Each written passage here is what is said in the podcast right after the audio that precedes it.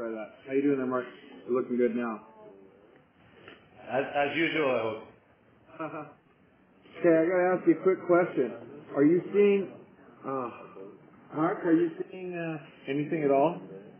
Not now. I was seeing someone dressed in orange or red. Anything now? No. My guess is. No. Yes. There we go. Okay, so now we're back. Um, for some crazy reason, it's not uh, it's not sending our uh, VGA sources. We gotta, we gotta start this one way or another. Well, we can go. Go ahead. Where, where, is Jonathan, does he know what's going on? Or? He'll have to try and reconnect with us. I imagine he's in Belgium. Yeah. Do you want to call him? Uh, Do you have his number? We can't call him.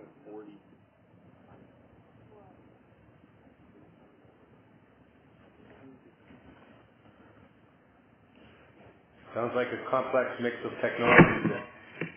Oh, we're having all kinds of fun problems here.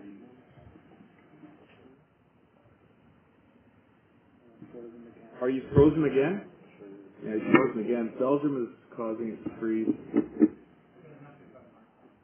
Mark? Yeah. Sorry, man. You want So, to um, in, you, you can you can call into us.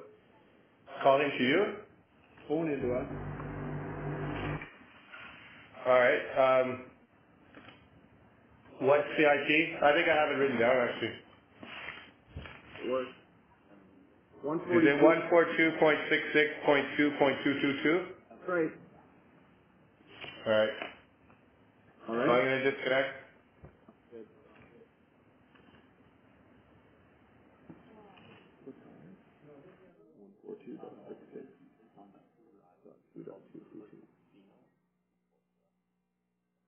He's not. He's. Jonathan. Jonathan's not even being able to stay connected.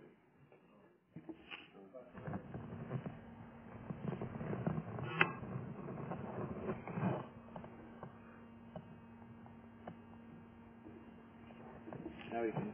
Can you hear me, Jonathan? Yeah. Great. Okay, we cut off uh, Regina. Okay. Regina, and, and just we couldn't hold you both for some reason. So uh, Mark will come in by phone, and I'm just going to uh, start up. So it's uh, November the 15th, and uh, the last class is November the 29th. So uh, because we started the first day of class, as you recall, uh, the anyway we we, ha- we don't do the final week like others other classes will do the final week. 29th is the last class, so we have two more classes, and I'm proposing that uh, we do it home. And here's the deal on the take home. I know at least one person is wanting to get back to China for the holiday, and uh, possibly um, uh, many, you know, many of you want to go home or be with your families over Christmas. So I'm going to next week give the take home exam, give out the questionnaire. What I usually do is one question, which, or maybe a hypothetical situation, which uh, gives you an opportunity to present some kind of overview and your reflections on all the things we, we've talked about. And uh, so the rules are that it has to, you have to have at least uh, a minimum, the date that has to, has to be due is four days into the exam cycle, which is December the 15th. And that's pretty bad, a uh, class that ends on November the 29th. So, but, but there's nothing to say you can't hand in your take home early. So I'll accept your take home early. My inclination is to say I, I'll do an extension of the essays until December the 4th. But if you want to get away early, you can you can do everything uh, in a in, in an accelerated fashion. So you will have technically until December the 15th will be the deadline for the take home. My guess is that I won't be getting any papers by December the 15th. And so I might get a few papers on November the 29th. Uh, and so technically the essays are due the 29th, I believe. But now I'll do an extension. Um, and uh, anyway, that, that's the picture there, okay? Uh, my office now is C872. I suggest that uh, you deliver the paper to Bev Garnett, who is the administrator of Women's Studies, Religious Studies, Liberal Education, Globalization Studies, and uh, that way she can uh, stamp it and and uh, you can put it under my door, you can put it in my box, but of course it, it's just it just is a, a lot nicer to to hand it to a person who who can create some kind of record that you actually handed the paper in. Um, so uh, 872 is C872 is my office. Okay. Yeah, James. I'm not going to give a length. I'm looking at it as a seven, as, something that you would have done. I would, if, if I had my druthers, I would have just said the, the last week. But there is this regulation in the in the calendar, so I have to give you to the to the 15th. Um, but I, I, I think I, I don't feel that giving you a, a, a poundage. You know, I want six pounds. I want eight pounds. I want two pounds. Uh, you know, a reasonable answer with my understanding that you're doing a lot of courses. All the way through this, I understand this is an elective for everybody. This is not a major for anybody. And you, so you all have your majors. And I think I've tried to be realistic. You know, not not a gimme. You know, you've got to do real work. But um, um, uh, anyway, so so uh, I, you know, I want you to address it in an expedient way, in a in a thoughtful way, but with the cognizance that uh, you know you have lives, Christmas. So do the best you can under the conditions. That's all I can ask. So that being said, uh, today we put up on the site uh, the last week's class, and I was looking forward to uh, showing Mark that uh, we've uh, got this uh, available. I think last week's class is a very uh, powerful document. You know, there were a lot of voices addressing many significant issues, and so here it is, and and there's a new uh, there's a new addition as well.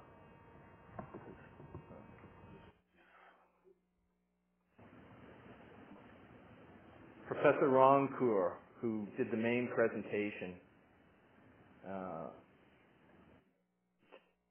in the January offering, is, is there's a new clip up here. This is Professor Roncourt here. So, uh, so that's what's going on on the site.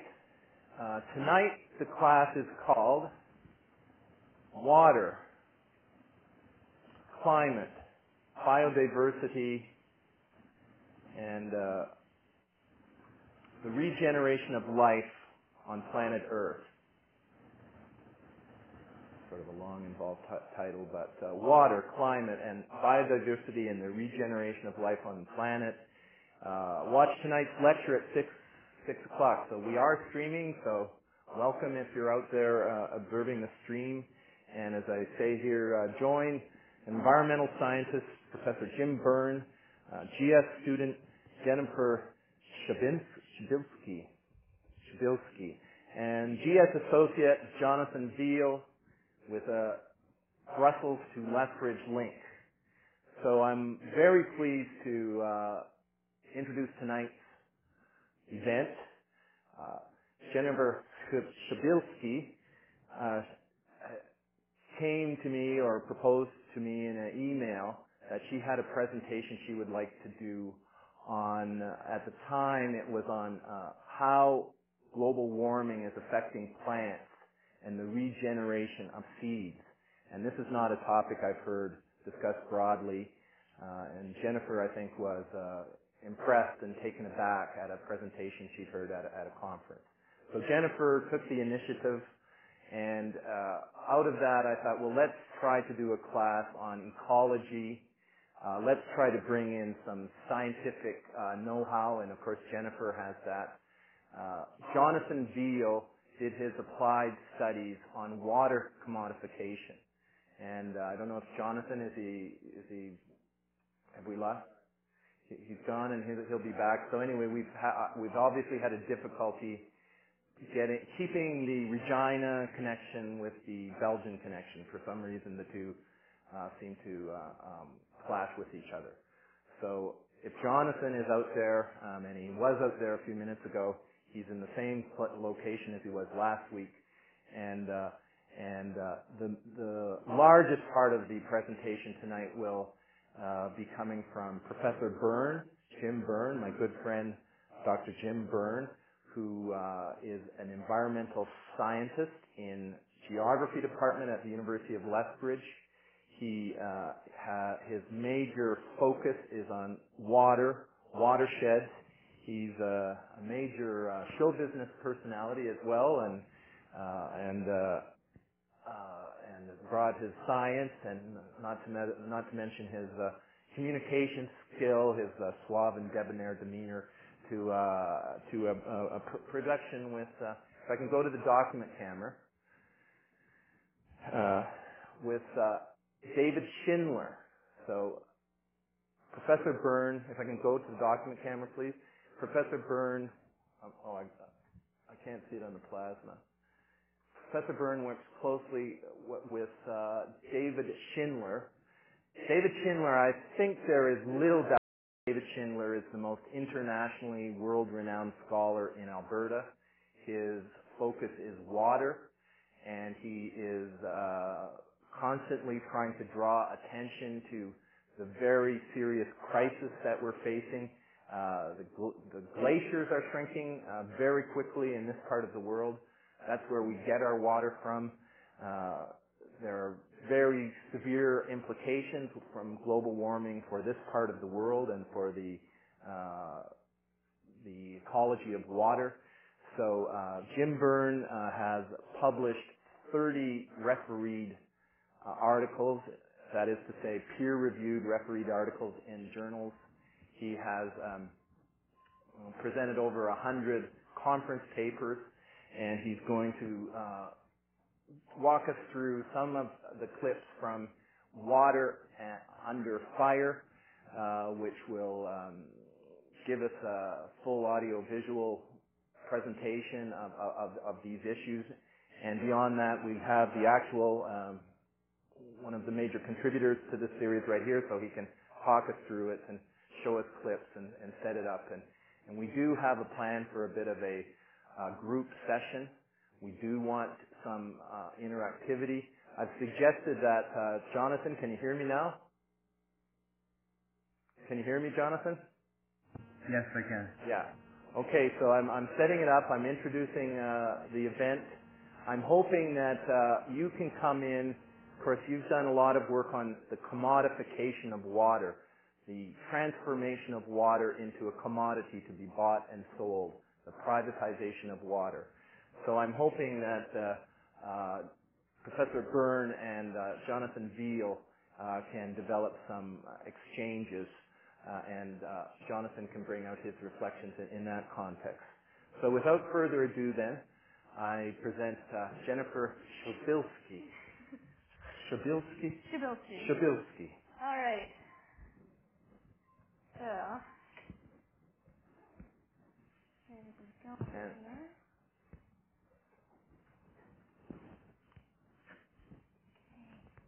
I'm on um, podium. And you'll notice tonight that uh, Hal is about to leave and he's passing off uh, responsibilities to uh, the rising uh, Illuminati of the CRDC, and uh, so uh, here we Hi, everybody. Um, I'm Jennifer Shabilsky. I'm a, a fourth year here at University of Lethbridge in the chemistry department. Uh, I do work mostly on uh, nuclear magnetic resonance or MRI. Uh, so I'm going to do a brief description of global warming and how it affects plants and assorted other things in their environment, and then I'm going to lead that on into a talk on alternate fuel sources. So my talk is entitled Cheez Whiz for Everyone, which I thought was quite funny. no one else seems to. But you have to explain it. Oh, I'll get there. I'll get there. Okay. Okay. So here's my overview. I'm going to go briefly into greenhouse gases and then spend uh, a bit of time on methanol, hydrogen, and ethanol economy. And then uh, hopefully have a question period. Or I pray that one of you will ask a question. so during this talk, I'd like you to uh, think about a couple of things. Uh, do you think global warming affects you? Because most of us don't. we think it's someone far away who's going to be affected by this global warming thing. Uh, did you know that carbon dioxide levels have increased from 270 to 370 parts per million, which is huge, since the industrial era, and that's when we started burning coal. Big differences there. How can we become less dependent on fossil fuels? And whose responsibility is it to fix this problem? Is it us? Is it somebody else? Should we even think about it? So I'm sure you're wondering, global warming, not so bad, right? Increased average temperature, that sounds nice. Have longer growing seasons, sounds pretty good. Rising oceans, more beaches. Come on, sounds good. But of course it's not. uh, have been studies by Dr. Jacob Schaefer and his group at the University of Washington where they have found that uh, a stunting in soybean plants when you increase carbon dioxide along with decreased water accessibility, which is the uh, type of situation we would be looking at with these increased uh, heats and carbon dioxide emissions. Uh, what they found was that glycine in photorespiration, which is how plants make sugar or food, is removed from the system, which means that they can't produce as much sugar as they would, and therefore they can't produce seeds. Uh, this glycine is put into proteins called uh, glycine-rich proteins, or GRPs. And uh, this is used for structure in plants. So they'll kind of grow, but they go into a sort of hibernation state because they don't have as much food as they normally would. Uh, so the effect we have here is if there are no plants, I if you think about that, if there were no more grain, no more corn being grown, if it, none of that, because we wouldn't be seeing as much as we do now, prices would of course jump. Because it would be a situation like if you guys remember the uh, mad cow story uh, about two years ago now, is it? Uh, couldn't sell the meat, but everyone still wanted it. So everyone pays more at the grocery store, but the farmer's still getting screwed. there would be less feed for our livestock. So we'd see a decrease in cattle, in beef, and in chicken products. So we'd have more pressure on our fisheries, which are already suffering. And then we'd have an increased emphasis on artificial foods, like my favorite, Cheez Whiz, which was not good enough to be fuel for your car. It got made into food. very good, very delicious. You want to explain that further? Oh, uh, the Cheez Whiz? Mhm. Uh, they take petroleum byproducts and they refine it into a type of oil that is edible, and then they flavor it, and they call it Cheez Whiz. So, I don't know how many of you eat Cheez Whiz, but I hope you don't anymore. it's not good for you. so from here I'd like to go into alternate fuel sources, which is, you know, my personal favorite. So what we want to see in the future is a move away from oil and gas. Hazardous, not good for the environment, and it's depleting. So we have a couple of choices. We have ethanol, which we can make from corn, and we're doing that right now. We have the hydrogen economy, hydrogen fuel cells, buses that run on explosive gas. we have the methanol economy, which is up and kind of running right now. We have some people on campus who are working on that. And, of course, nuclear power, which nobody here likes, I take it from our previous discussion. so, ethanol. Uh, let me see if I can find my notes on ethanol.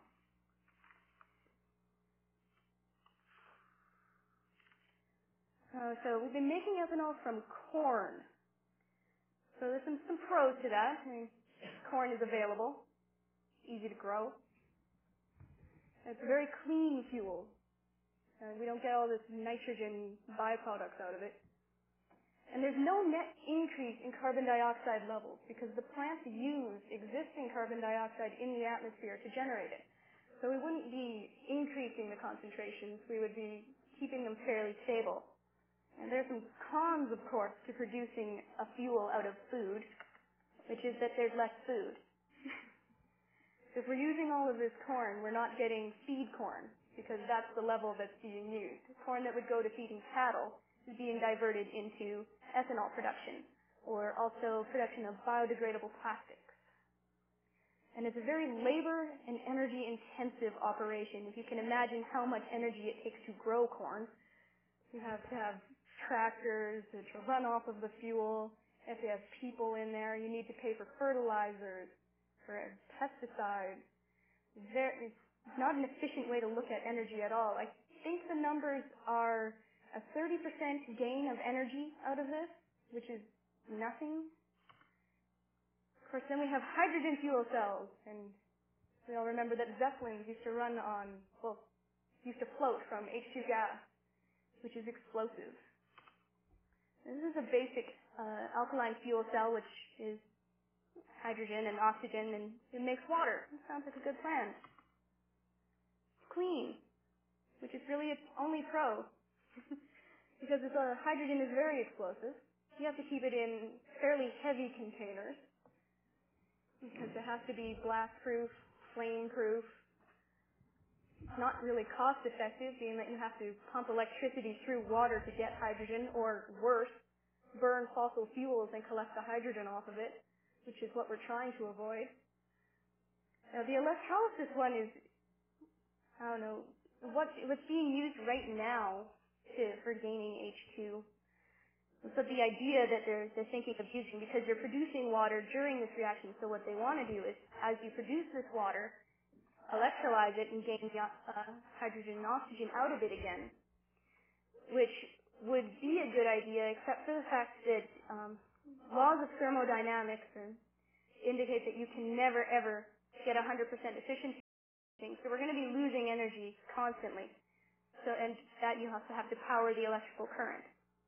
So you're going to be the energy you're producing from this has to be going back into it to create more and it's just a, a cycle of loss of energy.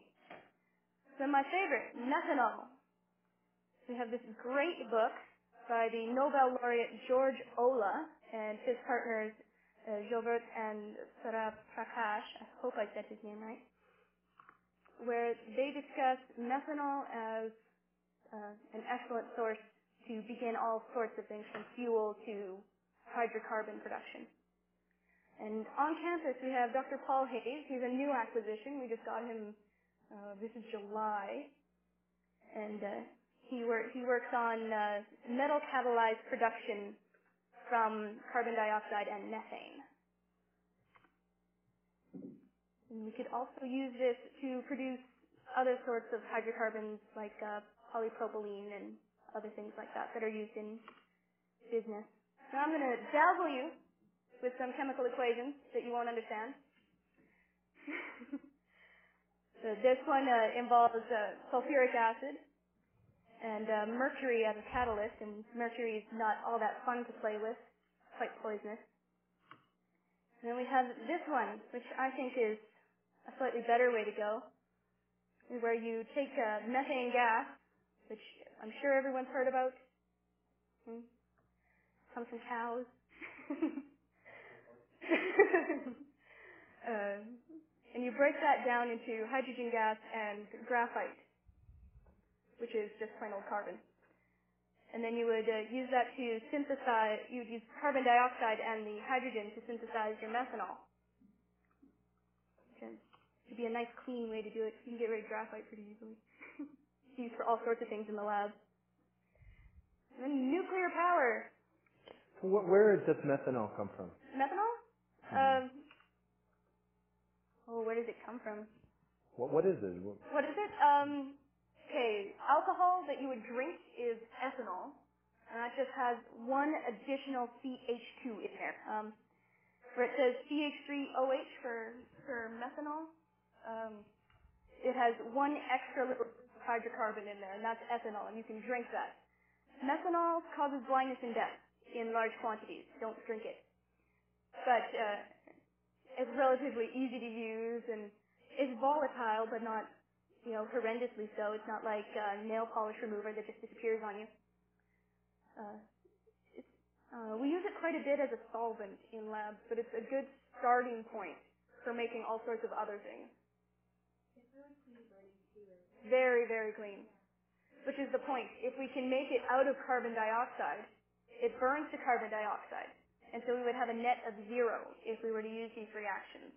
And if we were to use the methanol to create hydrocarbons, which are long chains of uh, carbon and hydrogen, uh, then we would have a net decrease in carbon dioxide in the atmosphere.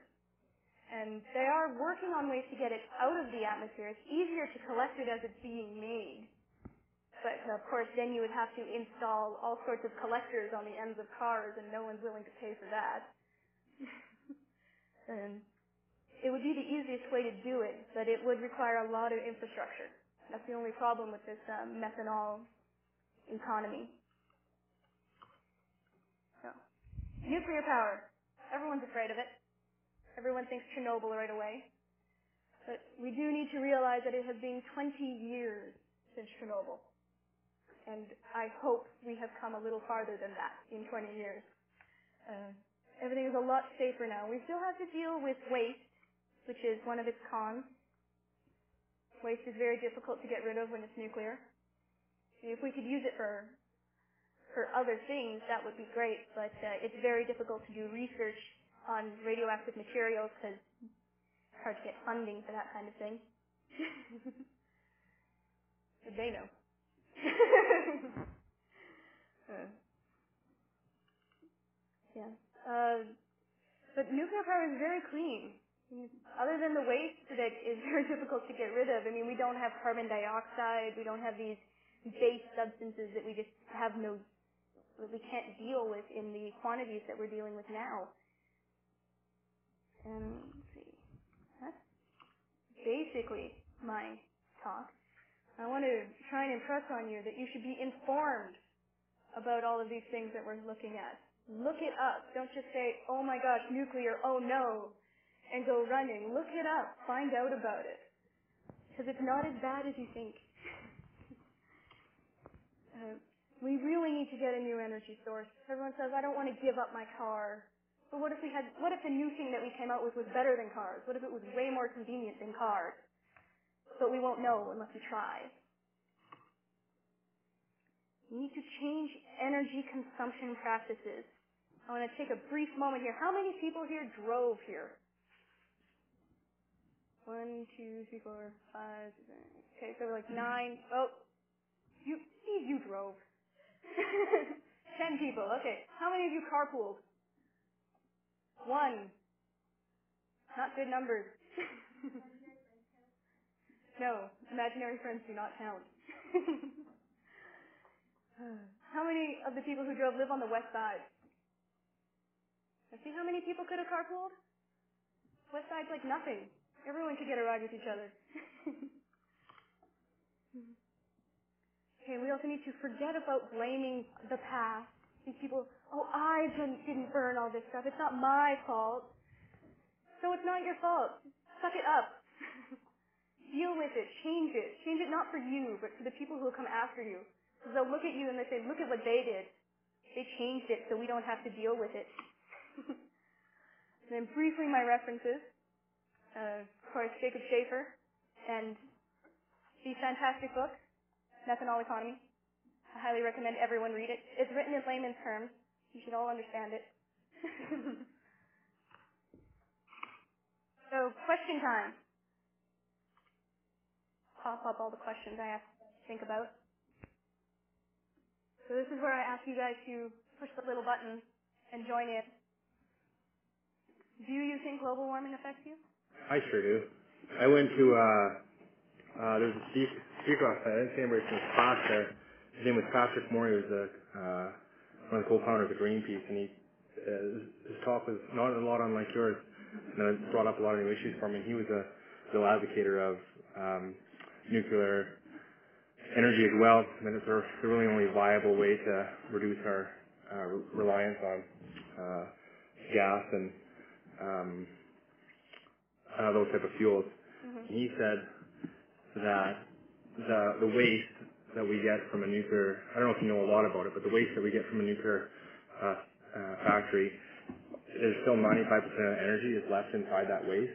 Yeah, So they, is reusable. yeah, they can reuse it, and so once they do that, um, it's way less hazardous. I think like the half-life they said was something only like 300 years after they break it down, so they can keep doing that, and it's way more manageable. So that was something that I didn't know. But the issue that I, sh- I wish I would have asked them last night. I don't know if you have any thoughts about it. Is uh, they're still really, really dangerous, and I know that they've made it's not like Chernobyl anymore, and um, nuclear power plants are way safer, but there's still a liability because 20 years after Chernobyl, that, that is still a wasteland there.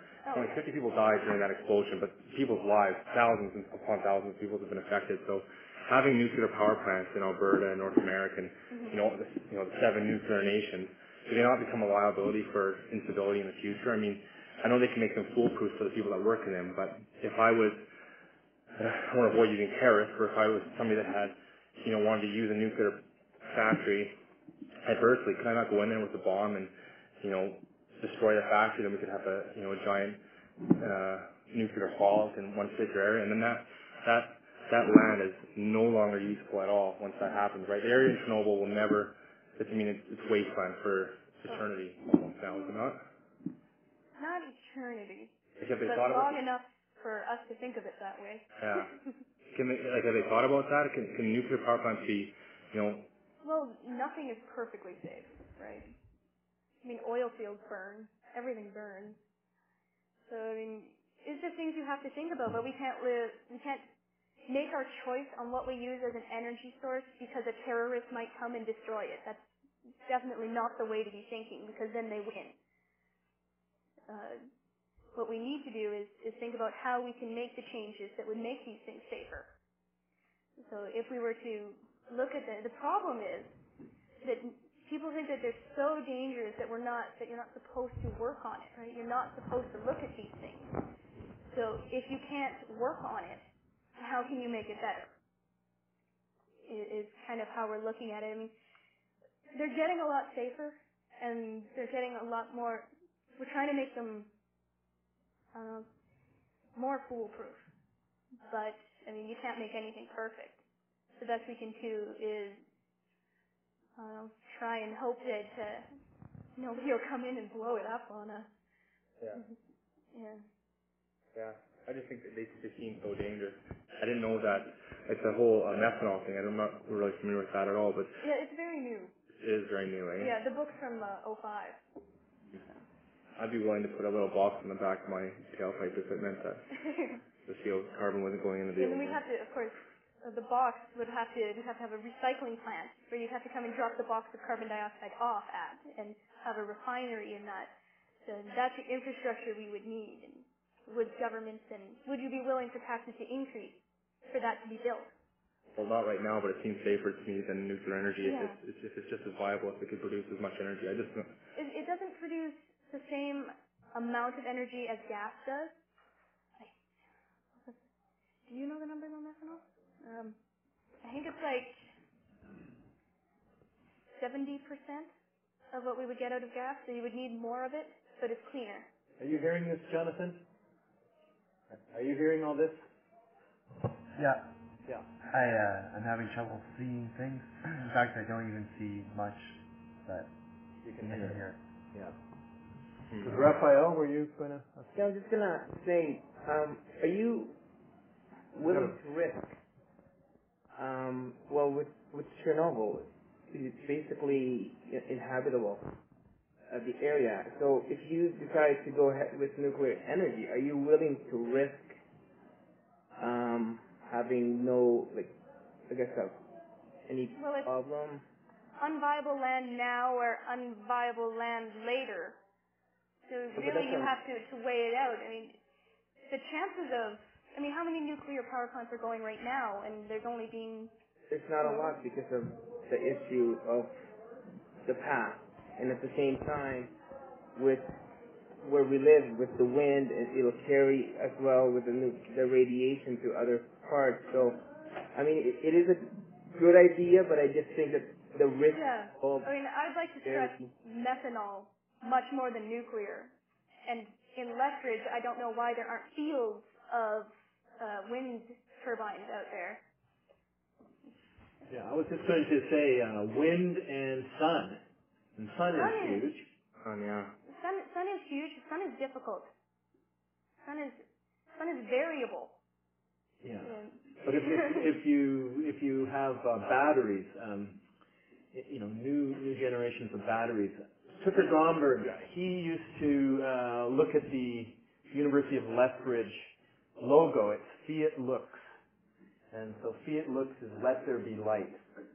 And he had a picture that the University of Lethbridge, if we took it off the grid and we generated our power through sun power, through wind power, uh, and studied it, uh, you know, the, the institution would, I think, very quickly become world famous. Uh, you know, to actually uh, make a leap and, and say, you know, we're, we're going to have a, a prototype, an institution where we actually uh, try, try out things and, and, and study study things. Nuclear, um, I, I took got quite involved in it uh, in Ontario when they built Darlington, Mhm. and uh, of course this concept of the waste. Uh, well, the you know, waste is reusable. well, it's, it's just handing to future generations uh, a very, very tricky, tricky thing. Uh, the concept that, uh, you know, if, if you're trying to do major destruction for whatever reason, you've got your political agenda or whatever, I mean, a nuclear power plant is like a sitting duck target. Like you say, well, if we give in to uh, but then, you know, well, how much security do we need? How much, you know, watching of each other do can can we take? Um, the low level radioactivity is it's really not known what the long term health effects are. Uh, Rosalie Bertell, Sister Rosalie Bertell, she was a, you know, she she wrote a book. I think it's called No Immediate Danger with a question mark and and uh, she describes, you know, trying to get funding for, to study the effects of low-level radioactivity, and she had lots of evidence that indicated that just a little bit of radioactivity getting out actually, over the long term, has you know, very significant health effects in terms of cancer. It'd be Uh, very difficult to prove that that's where the radiation was coming from. I mean, like, we emit radiation at Well- a fairly high amount. And then, then of course she went on to describe the politics of, you know, trying to get funding for the study. And then you have to get baselines. You know, you have to figure out, okay, what's the, what's the health circumstances to start with? And then, you know, over time, how, how is this affected? So these are costly studies. And she just talked about the difficulty getting studies because, you know, the evidence might not be what those who fund things like that want. So, I mean, on, on, on many of these questions, there's issues of politics about, you know, what gets funded Funding is all politics. and what kind of research gets gets done. Another, just to, to put it out, and I, I take your point. I, I did open the possibility. I mean, the debate about how to do the tar sands and how to create all that energy to get the energy out. I haven't dismissed. I would have in the past that nuclear would be might be better than what what what is uh, currently in place. But one of the things that really did strike me about nuclear, the people who are affected at Chernobyl, for instance, or within a thousand miles, or you know, the Sami, the, the the radioactive fallout fell on their uh, license where the reindeer herds fell, fed, and so they eat the reindeer and and became contaminated. But the uh, effects of radioactive contamination are permanent. In other words, they get in the DNA structure, and then all the progeny for all time are affected. Uh, a chemical, you know, say we get chemically poisoned, uh, well, there, it's conceivable that the future generations will start start anew. But but nuclear uh, gets in the gene pool, and and it, and it's a permanent distortion of the of the gene pool. And there also is the history of nuclear that, I mean, the the, the major industry of, of nuclear industry in the past was making nuclear weapons. And so the power plants were in the early days largely a public relations element Nuclear to it. didn't start out weapons. Nuclear started out with Canadian scientists looking for a new energy source, and it got turned into a weapon by uh, Americans. Hmm. yeah. But you know, there's, there's not to dismiss it out of hand either. Okay, I have a couple questions. Um, I don't know if you can answer this, but um, in terms of ethanol, Mhm. uh, with our growing global population, like how does that address, um, like if we need crops to grow fuel, what happens to our crops for food? Like is That's there, why it's one of my cons. and, uh, and another thing, like with methanol, if we're using if we if we're using it as a major source, Mhm. we might have to produce methane, right? But methane's 23 times more potent than carbon dioxide in the atmosphere. So Well, where would that put that? Like, yeah, it's not very concentrated right now, but it could be if we, if we went that that route. the methane, the production would be very contained. It's like we wouldn't be putting it into the atmosphere. It's not a byproduct. It's it's a reactant. So I mean, it would just be like uh, ammonia. Ammonia is not good for you at all. But we, uh, Alberta is one of the largest producers of ammonia in the world, and it's like just a few miles out of town. If anybody knows about it, yeah, and it's huge, and, and nobody notices that there's all this ammonia laying around. So it would be the same with methane. I'll, answer your first question. I'm not an expert on this topic at all, but he, uh, the gentleman last night talked about genetic, I pressed the button, genetic modification. Um, yeah, I know it's scary term, it's as scary as nuclear, but if we can um, make like the, the crops more efficient, they don't need to take up so much land to grow or the shorter growing uh, periods. The land that we do have, we can make more efficient. And he also said, I mean, population is a big deal. We need to stem population growth, but it looks like it's leveling off now.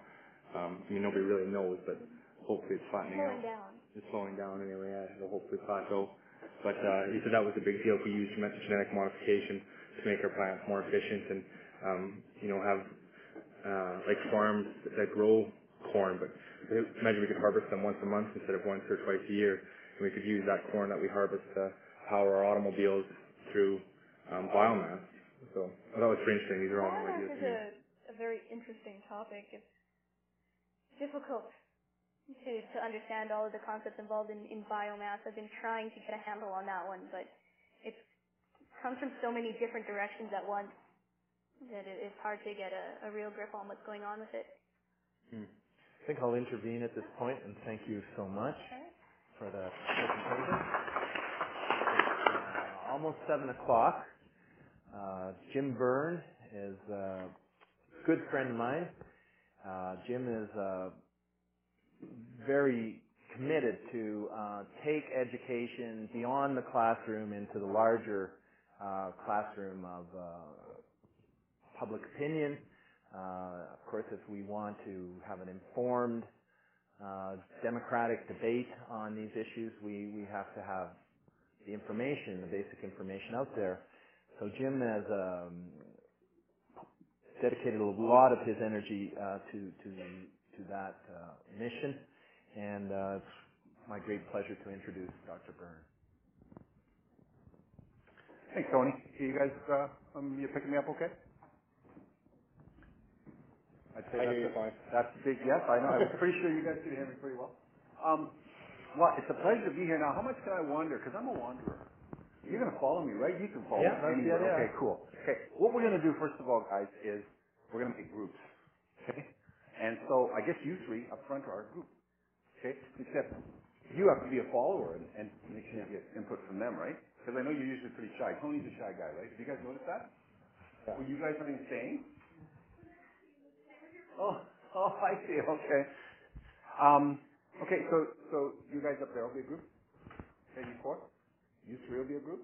Okay.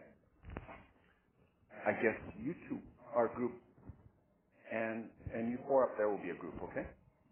After I play a video clip, you're gonna get about 30 seconds. Within your group, I want you to come up with with a word. You know, just everybody volunteer a word. What did that give you? What did, what did you feel out of seeing that clip? And let's, I want to bring those words forward. So words, maybe a couple words at most, maybe a phrase, three maximum, right? You know, that was amazing. That was exhilarating. That was disgusting, you know, whatever term, okay? Just so we can get some feedback from you right away. And you get a moment to, to kind of talk about the clip.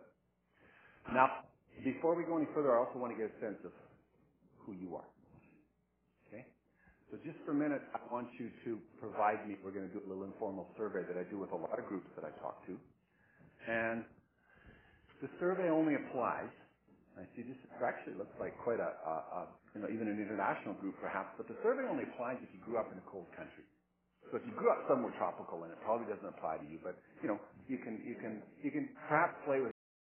But what I want to ask you, okay, for those of you who grew up in a cold country, I want you to raise your hands and hold them up high and keep them up high. It, only wait till I ask the question. Um, yeah, you, you. Okay. If if your parents told you as a little duffer or duffette not to put your tongue on cold metal in winter, that's what your parents told you. Just put your hands up, okay? Okay.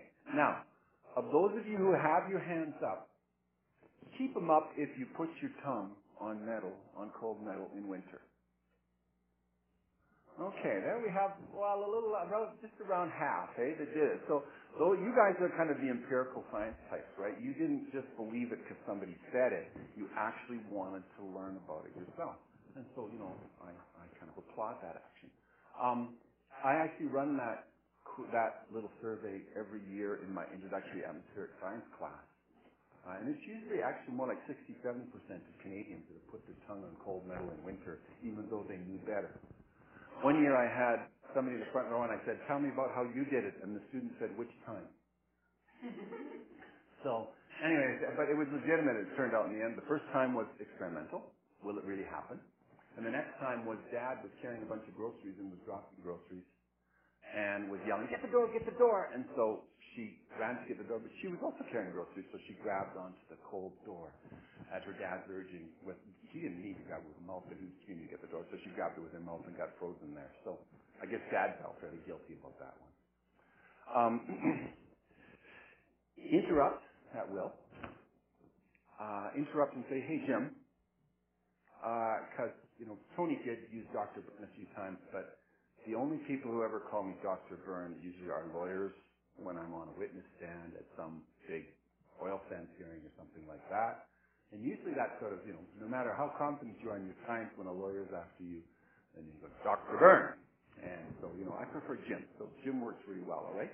So you can just yell out Jim if you want to ask me a question. Um, as Tony said, I do water. Water has been my life's work. I also do climate change because most of water is the atmosphere. You know, in any location on Earth between the atmosphere accounts for 60 to 99 percent of the water processes. Uh, you know, very little water actually ends up in rivers relative to the, the amount say that falls and then evaporates again. So most of the water cycle is, is in the atmosphere. Hence, I call myself an atmosphere surface water guy. Um, where I want to take you today is on a tour across Canada. And sometimes we'll branch out Canada and go global, and sometimes we'll be very local in terms of some of the things we'll be talking about. Uh, but we're going to start in the east and look, go across Canada by virtue of the Water Under Fire television series. Now, I was the lead producer or lead scientist on the water on the series. I decided to produce this thing because uh, I realized that there wasn't a good bridge between academics and the, and the science that we do and the public and classrooms uh, in terms of getting the science out. My job is to publish papers. As soon as I publish a paper, my job is done. The dean says, good job. Now, I was damn sure that Ralph Klein never read my papers. And so I wasn't getting to Ralph Klein. And I wasn't getting to most of the other people who are out there. And so the idea was let's, you know, take the research a step further. And so Water Under Fire is an exposition of my colleagues in Canadian Water Their collective research. And Canadian Water Network is a national research agency, independent of, of any, you know, mostly independent, university researchers and some associated government researchers who look at water resource issues across Canada. Okay? So that's what we're going to do today is take a tour. Now, I'm thinking if I just get going, uh, yeah, you just take a break around 7.30 or do you take a break or has everybody got really big bladders in this class or is everything okay that way? Uh, we can take a break if you like, or we can uh, keep going and finish it a little early, earlier with the understanding that if you have to um, un, un, unleash your... If you need, if you need some space. How's that? Yeah, okay. Okay, cool. Well, let's go on a tour then across Canada. And actually, I'm going to start with the national series. So this, this, with the, with, you know, Water Under Fire is a seven-part television series, 730, 726-minute shows. Uh, and we're going to start with a clip out of the national series, which actually follows really well on Jennifer's stuff, because this is the clip on climate change in Canada, okay? So we'll get it going here.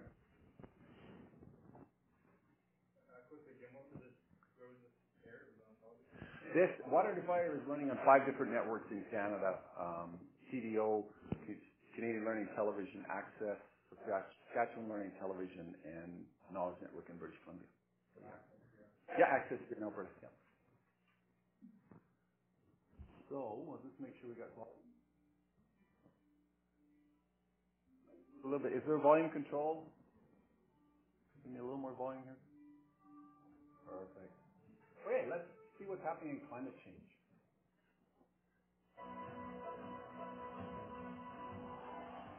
Climate change has more than a little to do with the transformation of our water. Now, when you hear scientists talk about climate change, they'll say, oh, the temperature's rising by two or three degrees, which doesn't sound like very much. But they're talking about an average. And even a small increase in that mean temperature can have a disproportionately large effect on severe weather events, like storms and droughts and floods. One of those events happened here in the Oldman River Valley in Lethbridge, Alberta. It was in 1995. They called it the flood of the century. And you can still see the remains of it today. All the dead branches on the bottom of this tree show how high the water went. And there's still mud encased in the bottom of it here.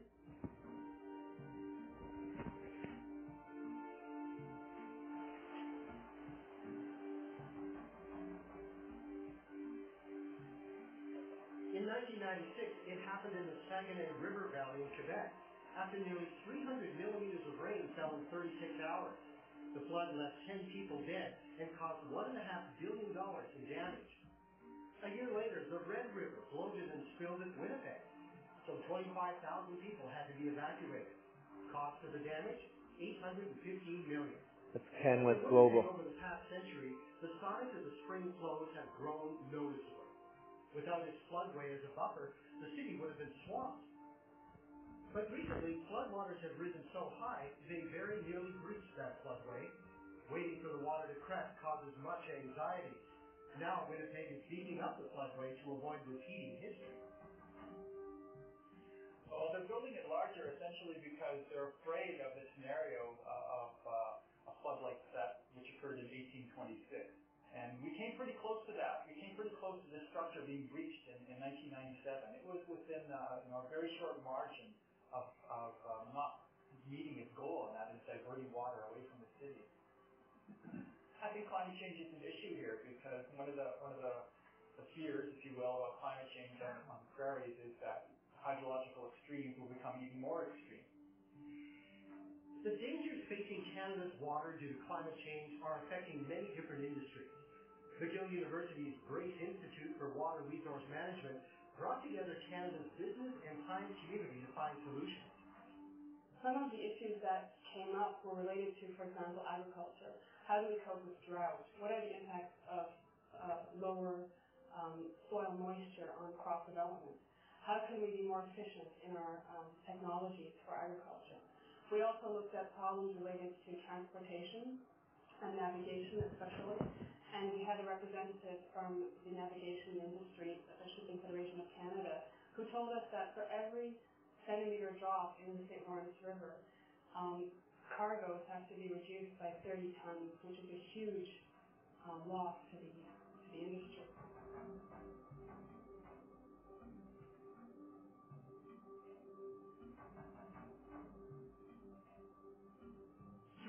has been almost a constant condition on the prairies throughout the late 1990s and into the 21st century.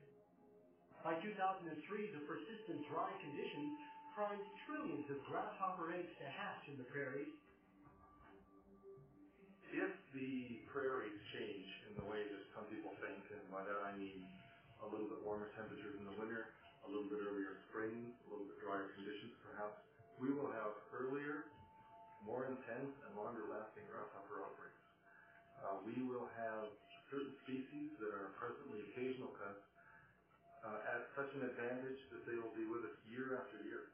If that happens, we'll have big problems in economic loss, but also in, uh, in chemical insecticide use, and we have to be ready for that. The Canadian Wheat Board says fields in Alberta and Saskatchewan were drier in the spring of 2004 than they were during the Depression of the 1930s, when lingering droughts caused almost 14,000 Canadian farms to be abandoned. Alberta does not have enough fresh water to support intensive agriculture, growing cities, and industry, yet it continues to expand its irrigation. By studying the wealth of data stored in tree rings, Dr. Dave Sauchyn has mapped a prairie climate record that goes back hundreds of years. So these paleoclimate records give us a context. They give us a historical context for understanding the current climate change that we're facing uh, throughout the globe, and in particular on the Canadian plains, where the rate of climate change is forecasted to be as severe as just about any place on Earth. The different effects of climate change make headlines nearly every day in North America, yet there are still people who don't want to believe that it's real. But research has proven that climate change is already much more than just a threat. In Quebec, Réal Décoste is worried about the effect it will have on the power needs of eastern Canadians. So the impact of climate change is something real for us. It's already happening.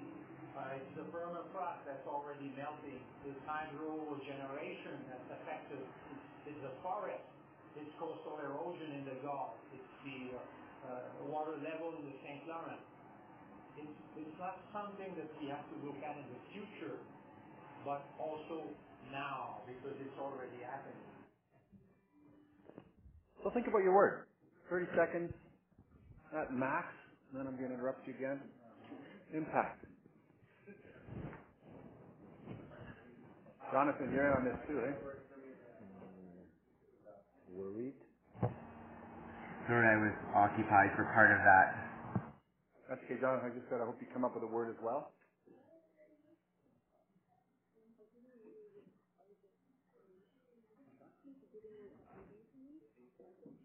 Urgent?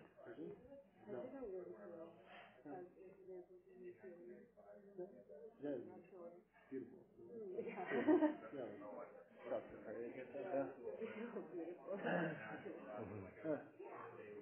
So you go? Yeah, I'd I'd go with that word. No, I'd. Five more seconds. Yeah. You got a word? Okay. And we're back and running, and everybody's got a word, right? Everybody, what do you guys come up with for words? Scary and responsibility, the question mark. Agreement? Disagreement? Agreement? What did you guys come up with for a word? Sorry? I didn't. Ter- terrified. Okay. Oh, yes.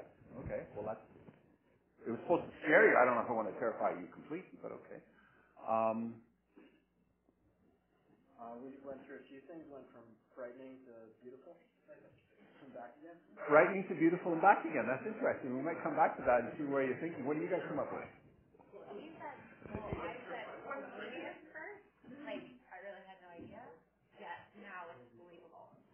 Okay. Hey guys, can we focus on the? Yeah, thanks. Yeah. Okay. And you guys up there. Frightening. So fear is is, is it is it okay to say that fear seems to be a com- pretty much a common theme? Beautiful. Can you guys give us ten words on that? Just a shot to the prairies and the shot to the Oh, okay. Okay, yeah. The, so that, that actually the, the guy who shot the television series, the, the shooter, the cameraman is Randy Tomiak, who is actually an Emmy Award winner for some of the work he's done. So definitely the, the cinematography is wonderful. And, you have that kind of backing, you know, it's, it's, it's really, really positive. Um, I agree with you. I think it's scary. Um, it doesn't have to be scary, is, is the thing. in- Has Jonathan got a word there? Hmm? Oh, oh. Yeah, we got, yeah, we got their words, yeah. Is, is a word from Belgium there? Uh, I don't know. Did, did did you come up with a word for us, Jonathan?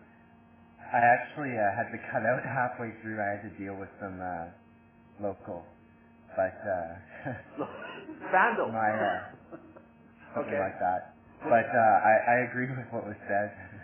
Okay. So where where are you in the same place? Are you at the European Union now, uh, Jonathan? Um, I'm no, I'm close. I'm I'm near uh, European Union government offices. Yes. And you're outside? Uh, yeah, but it's rather warm here. Everyone uh, who like who comes by is concerned about how cold it is and whether I should whether I'm sleeping here or not. So. A sweet person with a laptop. That's it. And are you just Yeah. picking up like an ambient wireless? Like how are you making? How are you connecting to the internet? I'm using my school's connection. Oh. Yeah. So let so let's talk about about frightening. Um, does it have to be frightening? Well, I, I really appreciated Jennifer's talk. It was a great lead-in for this. Does it have to be frightening? She talks about mostly, you know, her, her talk was about fuels and alternative fuels. But I really liked it when she came in with one statement that said, but maybe we could consume less as well. Now, everybody says we should consume less. And, you know, I've been saying for years we should consume less. And I realize that really saying we should consume less doesn't have a lot of credibility uh, until we actually walk the walk. So I decided I should walk the walk. Now, the average Canadian cons- emits about 20 tons of carbon per year of CO2. The average American emits about 26 tons of carbon per year. The average Chinese citizen emits about 2 tons of carbon per year. Okay, so Americans are worth more than 10 times, Canadians and Americans are worth more than 10 times what a Chinese citizen is in terms of impact, global, you know, climate change. This is CO2 equivalent. So North America with our, the Americans just ticked over 300 million. We're just around 30 million. 330 million times 10, we're about 3.3 billion Chinese in terms of our impact in North America. So we are the ones that need to walk the walk. So how did I walk the walk? I was renovating my house. I converted it to geothermal heat. I'm saving around 13 to 15 tons of carbon emissions per year.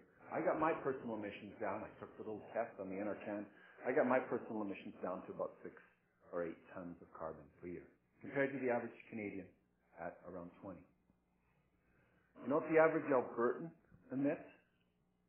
We look at our per capita emissions in Alberta in our energy intensive environment, 67 tons of carbon per year. Albertans are the carbon, we're we're the energy gluttons of the world. So Alberta is going to have some reckoning to do in terms of the world. Let me come back to that saving, you know, of my six or seven or eight tons. It cost me twenty thousand bucks.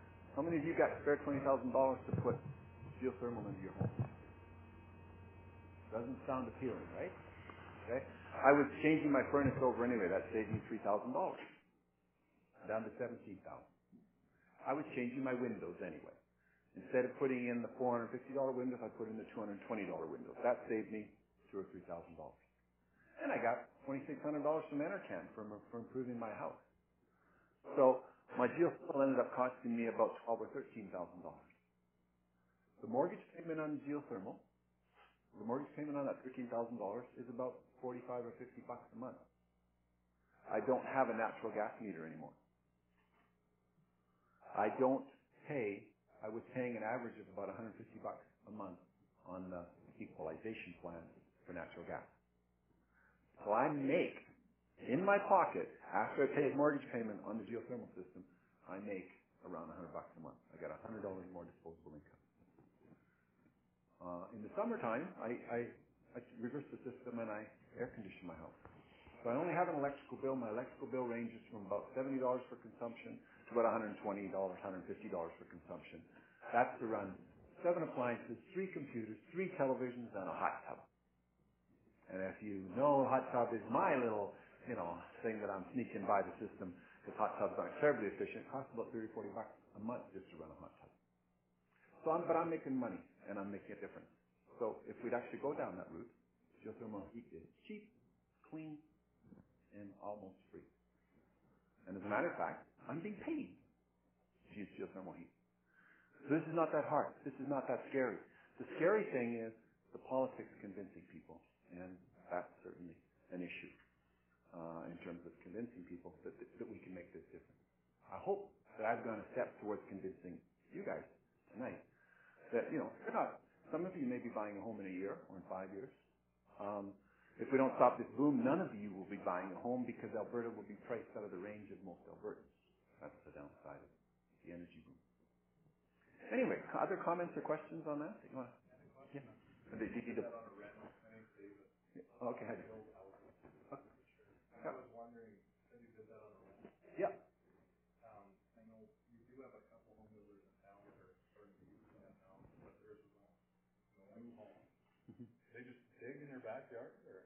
Yeah, I just drilled five holes in my backyard down 200 feet each, and they probably go from that wall one, two, three, four, and then and then the last one will be about maybe you know three meters beyond that. Five wells in the That's backyard. really interesting. Yeah, and it, it's it's paid for it's, it's paying for itself every month. Yeah. When we, and when you look at it as the mortgage versus your gas savings, the increased cost in your mortgage, it's actually, Yep. you're saving more per month. Exactly. Yeah.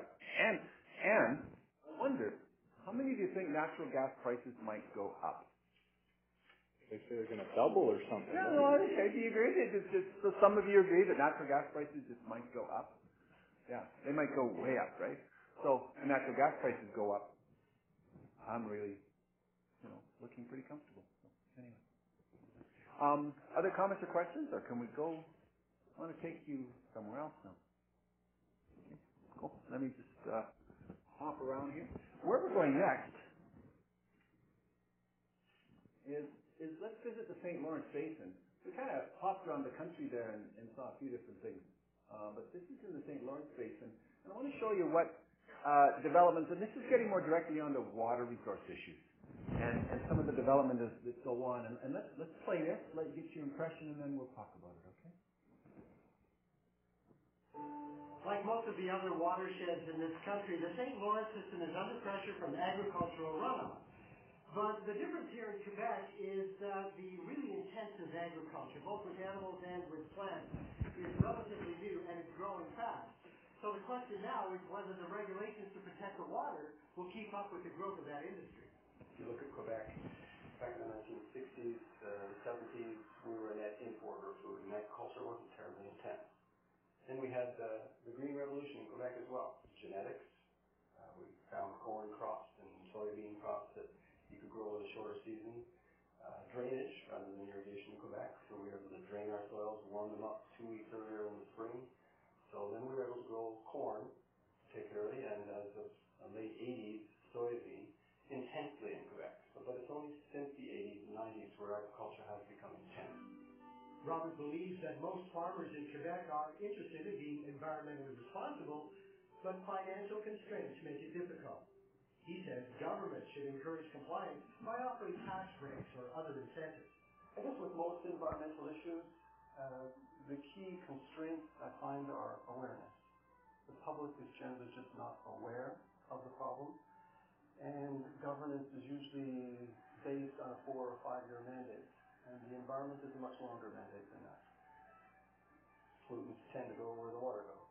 So if we can manage our water resources, keep it on the farm, recycle it, uh, increase that residence time so that the nutrients get used by the crops, so that there's biodegradation of the chemicals on the field. Uh, we should be able to reduce our load on ditches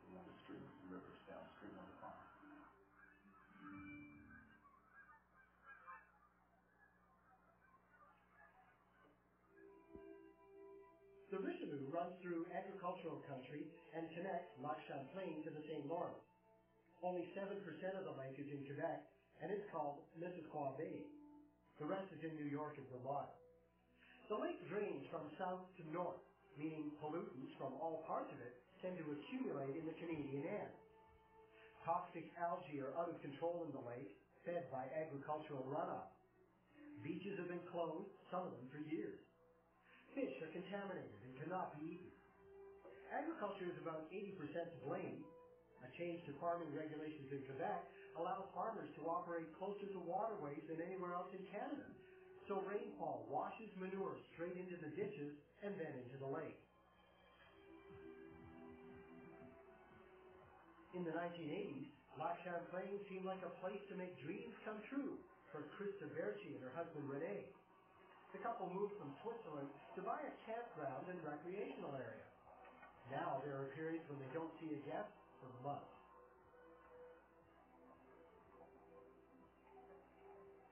The lake, the lake is polluted and nobody does nothing about it. The beaches are uh, deserted. You have 35 degrees, beautiful day, there's nobody on the beach. Uh, during the hot summer days, after the hot summer days, there's a period where there is a bacteria which is called the cyanobacteria, uh, which is developing into the, in the water and can be hazardous to human health. When this bacteria occurs, uh, the government closes down all activities on the water. That means sailing, uh, boating, uh, fishing, what's happening to the businesses right now is also it's, uh, it's terrible. Uh, businesses are closing down. I don't know how long we can keep up. Maybe another year. I hope so. Krista and Renee tell their story to anyone who will listen, from the media to all levels of government. Still, nothing is being done. Just, just don't give us only promises. The lake has to be safe, not only for business, for future generations to come.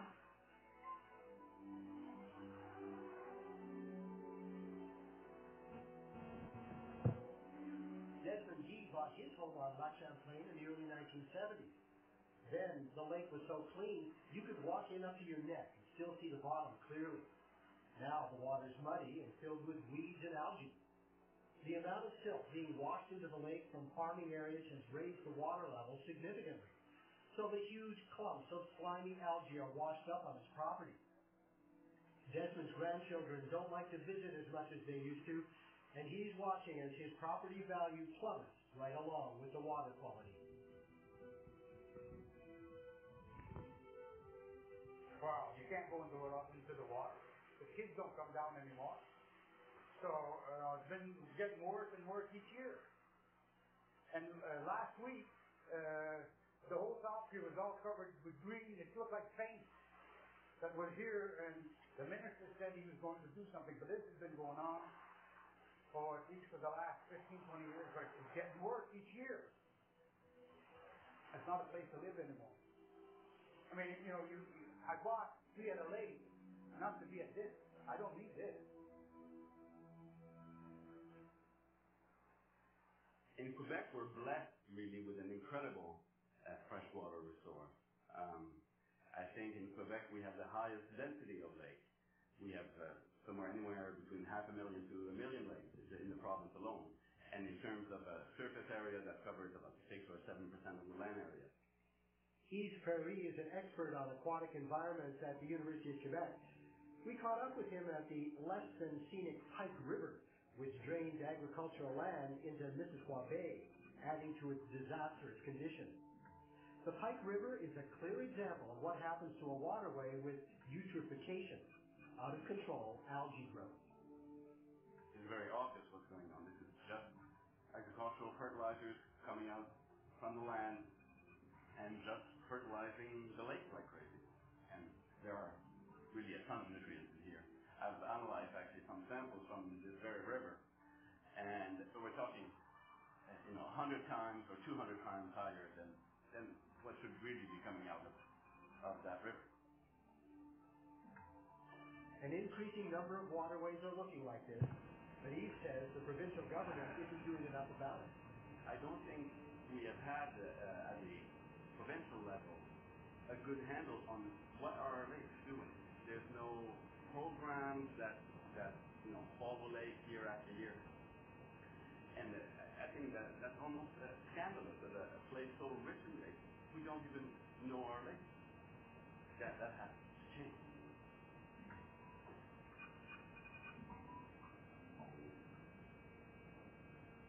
Okay, 15, 20, 25 seconds, come up with a word, or a couple of words.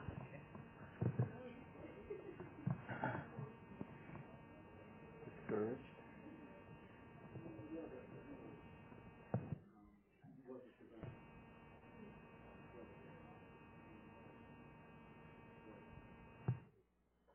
Bummed out.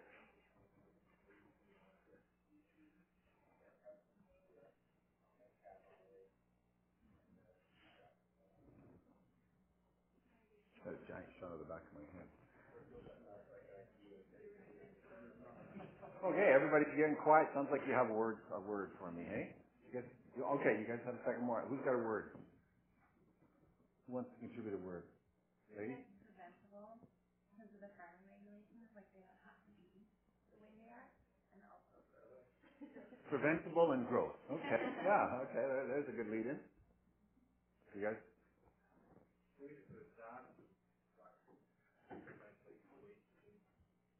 Okay. Sad and sucks are a little, you know, not quite scientific, and but yeah, they work. Yeah, it certainly conveys the emotion. How about you guys up top?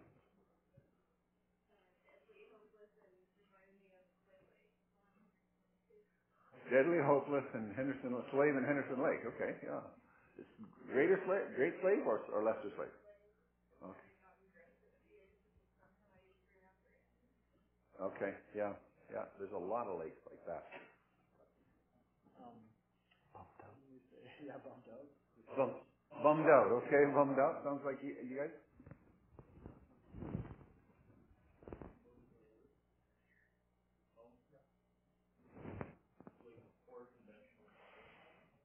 Okay. So poor farming. So I don't know. Are we in agreement, more or less here? Well, what were what would have been the better options going into that for, for drainage? The, the options to change that? Uh, like if you could go back in time, what would you? Yeah, well, that, that's what's interesting is probably we have a contrast from the front end of the clip, where we had the research scientists in, from McGill University saying, "No, we got a green revolution here, and we farmers really care, and, and apparently we're, we're not, you know, we're not causing too many problems, and they, and they want to do the best stuff they can." Jonathan. And on the other side, we had apparently a fairly terrible pollution problem. There's another clip on the series that I won't get a chance to show you tonight, but it shows the Richelieu River coming into. Remember right at the start where it said the Richelieu River runs from Lake Champlain up to up to uh, to the St. Lawrence. You can see the plume. You can see the Richelieu for miles downstream of the confluence. The Richelieu is on the south side, and it's a big brown-colored, you know, plume of pollution coming out of that, you know, that south shore. Um, so, you know, they've got some problems there, and it's it's because of a, essentially a stampede to really get pork production going in the, in the, south of Quebec. Um, and, and you know, obviously the technology hasn't kept up with the production. So let's let's tie some of this a little bit to your class because you guys are globalization, right? That's what you're interested in. Um, what globalization, in terms of this agriculture anyway, doesn't seem to have caught up yet. Because most of those hogs aren't being consumed in Canada. They're going elsewhere. What globalization doesn't seem to have caught up with yet is globalization and, and industry isn't taking full responsibility for all of the costs. It appears that Canadians, Quebecers right now, are trading off a quality environment for a certain sector of the economy to make money. Um, and another sector is being hurt. And so far, it appears, in, in spite of a number of years of knowing about this problem, you know, nothing's being done. So it's kind of scary. Um, for me, that's my word, scary. Um, Lake Champlain, I don't know about you guys, but when, again, when I was just about this big in grade two or grade three, and they first started teaching me social studies, Lake Champlain was the lake they always mentioned when they were talking about Canadian history, about how beautiful it was. So this is almost like a Canadian landmark, even though most of it's in Vermont and New York.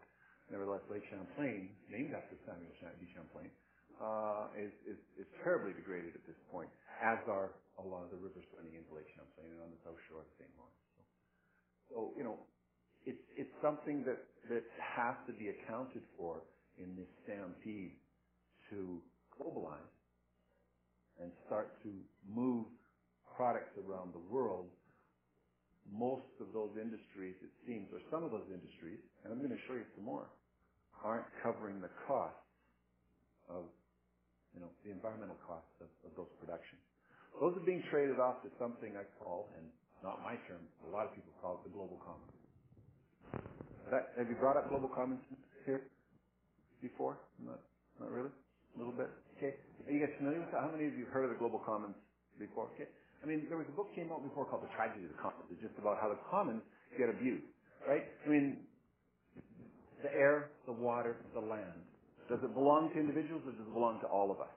Um, those of us who drove here, when Jennifer asked how many of you drove here, we got an unfair advantage. We got to emit our our carbon dioxide and carbon monoxide and, and oxides of nitrogen into the atmosphere. We didn't pay any more for that. Well, maybe we did because maybe we paid more for our car, but we didn't pay for the use of the atmosphere. You know, these guys aren't paying. These, this farming community is not paying for the use of the water that's absorbing, that's taking on their pollution.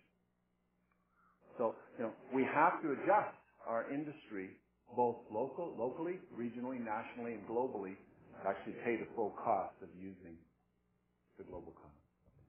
And that's really I think the term in economics is negative externalities. The idea that a, a bad thing that happens in the production of a product is not priced in, in, in into the retail of the product, and, and, and many bad things are priced in, uh, like taking away the trash. I mean, if, if there's trash produced, they have to pay uh, pay the truck to haul it away, and that goes into the price of the computers we buy and things.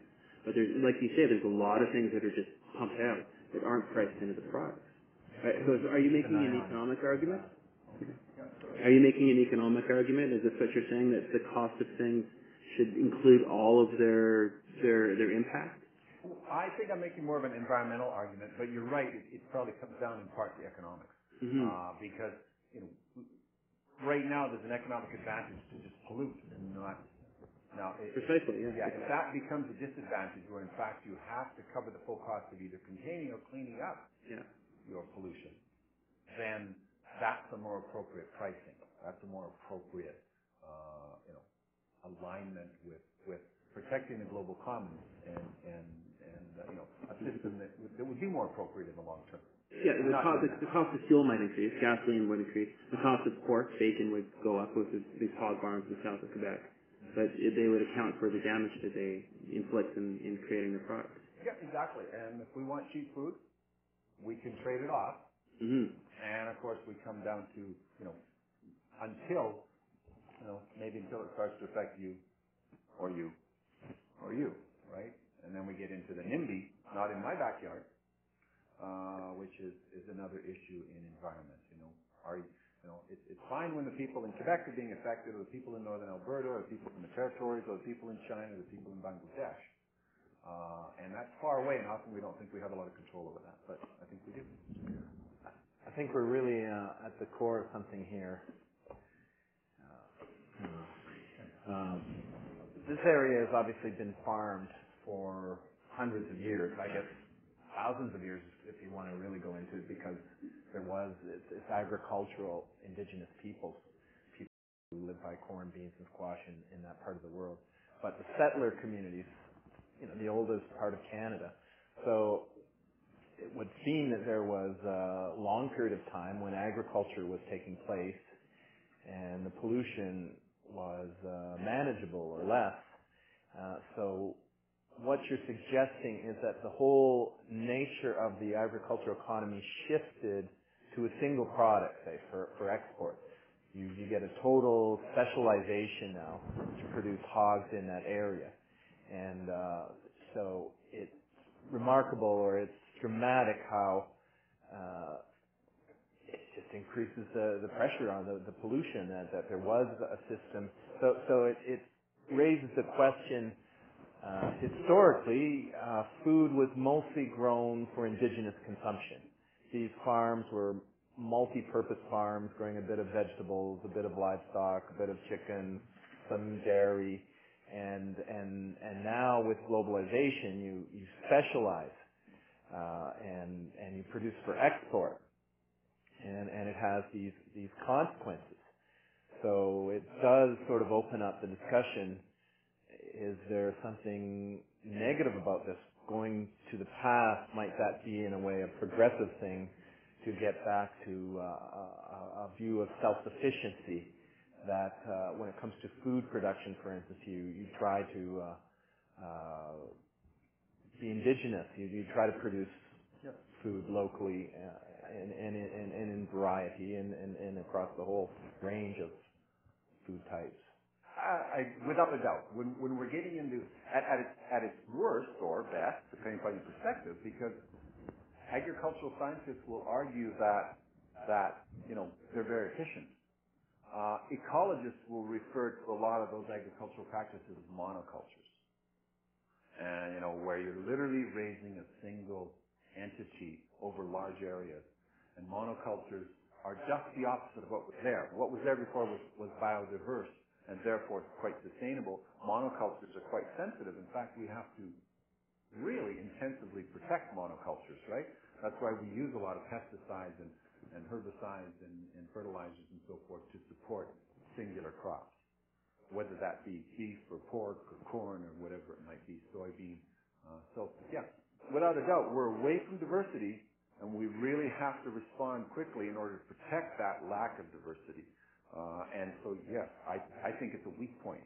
Now, how far we can go back, uh, I've seen discussions, and if you're looking for a really great read, um, there's, there is a, oh darn, now I'm going to forget the title. Bobby Kennedy has a wonderful book out.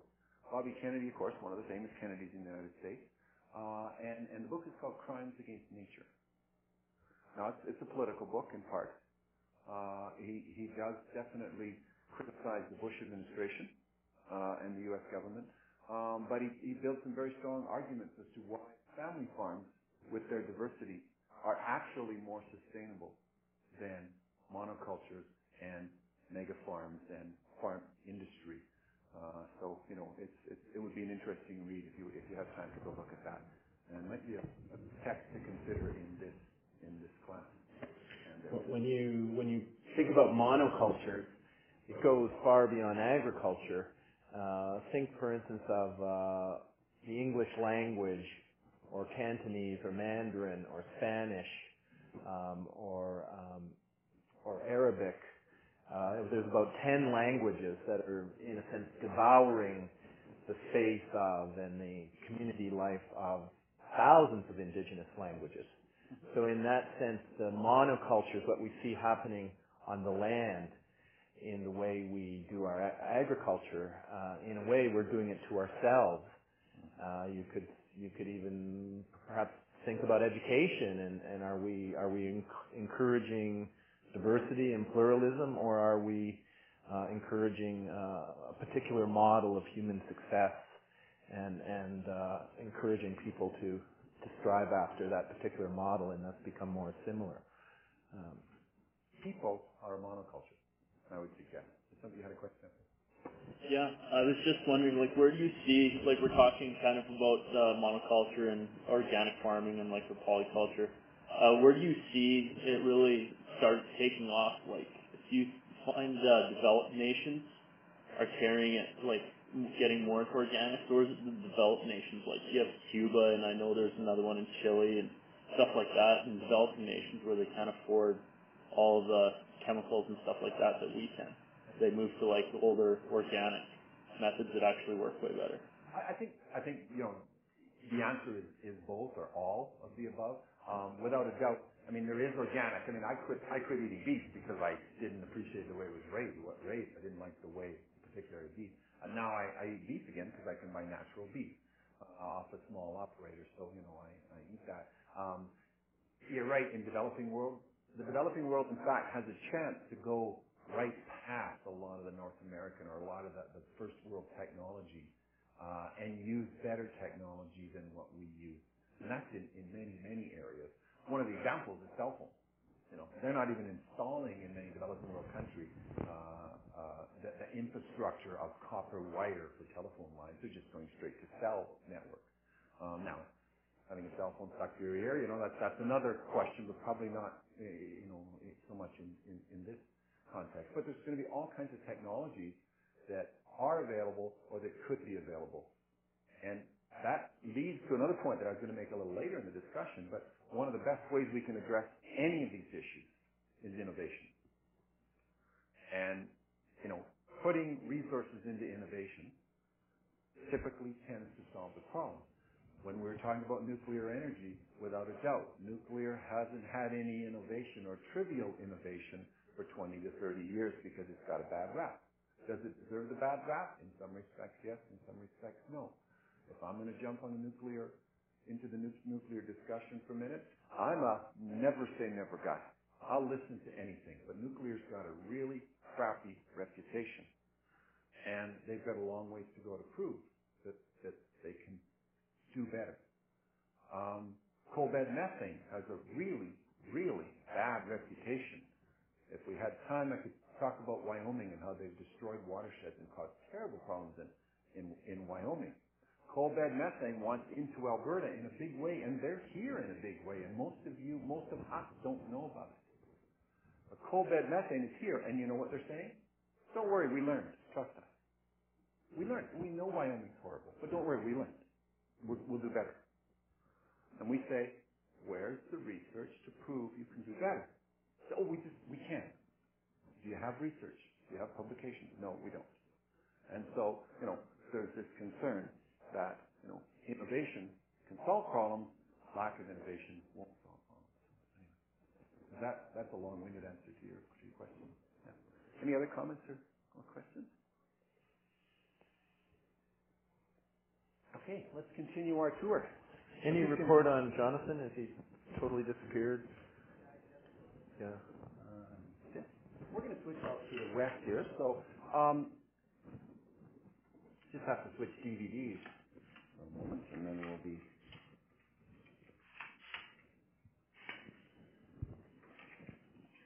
Anybody worked in the oil sands?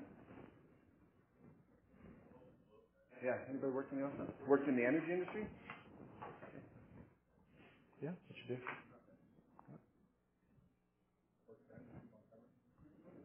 Worked for MNAC? Oh, okay. Okay, we just need to get a uh, response here from the computer.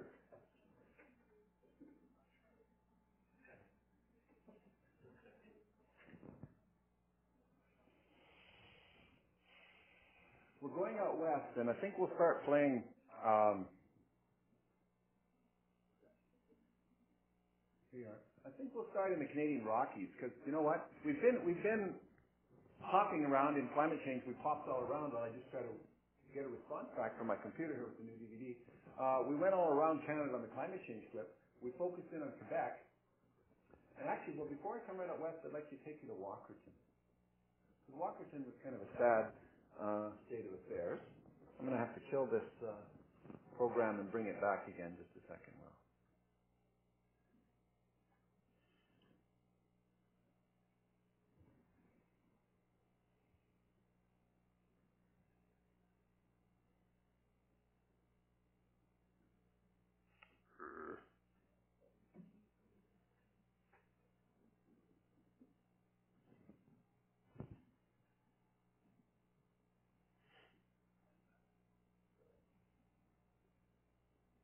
The video player is locked up, so I'm just having to kill, kill, kill off a bunch of boxes here.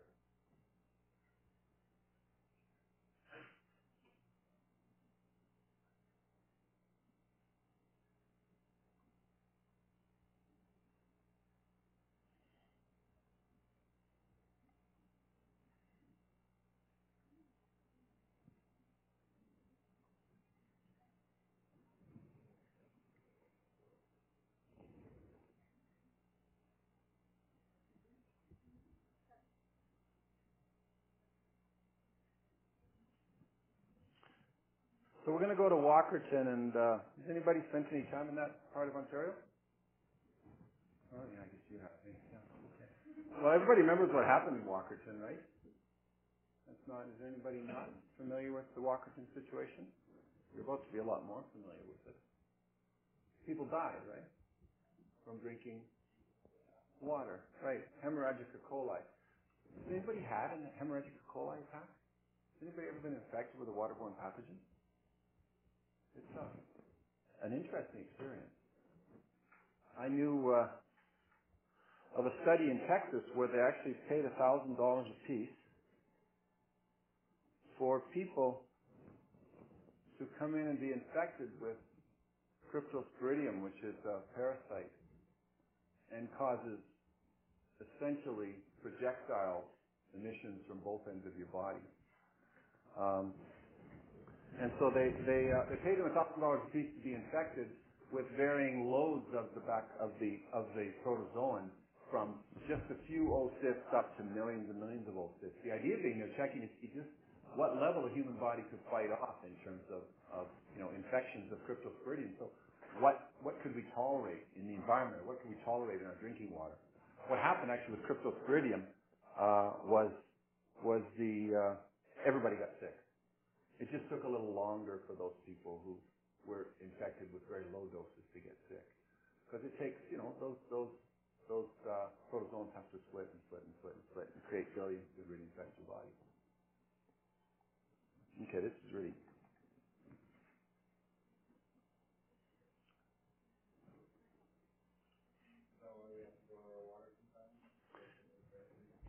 If you've got parasites, then definitely you have to boil your water. Yes, and that's that's why you get boil water orders. I'm going to have to reboot because it appears that I'm, I'm locked out of the video player. So we'll just take a minute to reboot. This would actually be a good time if you do want to break for a minute, five minutes. Why don't you run and uh, do whatever you might like to do, and we'll start again in, in five minutes. Okay? Okay, good idea. Yeah, it's just like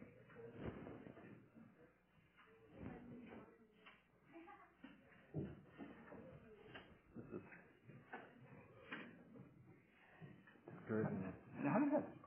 Yeah. You don't want to just throw it on online? I don't. Oh, it's, it's not. It's, it's just um, an issue. I think it's this brand new wonderful laptop which isn't performing that well. Would you want to? Like, I'm pretty sure mine would perform. Well, this will come back in a minute. Once I reboot, yeah, it's just, it's just. It might have. Maybe it's. Uh, I can't see that any of the video links, any of the other external links, causing any problems. Maybe it couldn't find that link when we tried to come back. I don't know. Yeah. Yeah. Because I've done this before in this room. Worked like a charm. So we just run into a few glitches tonight. There's been a few weird things happening. Yeah. Yeah.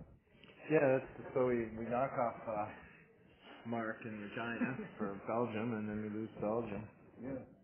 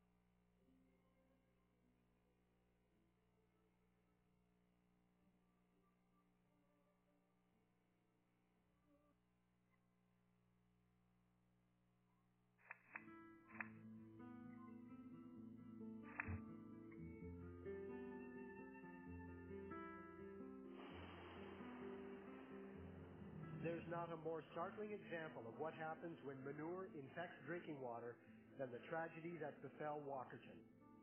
Spring rains in 2000 washed cow manure into a shallow well, one of three that supplied the town's drinking water. What happened in Walkerton was not the fault of farmers.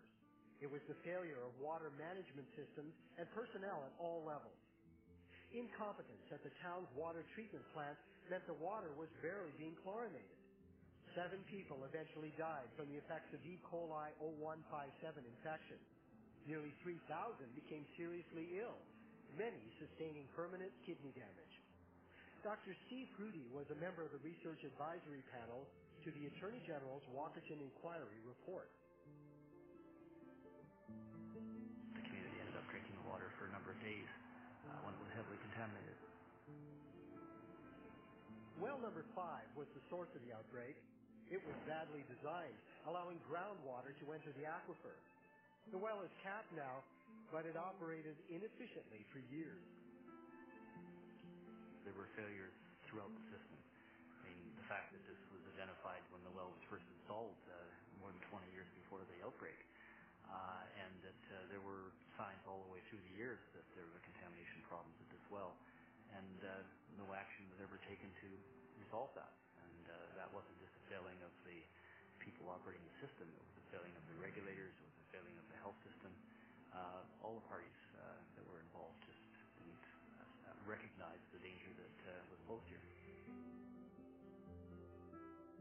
Catastrophe motivated many communities across Canada to improve their own water purification systems, trying to prevent history from repeating itself.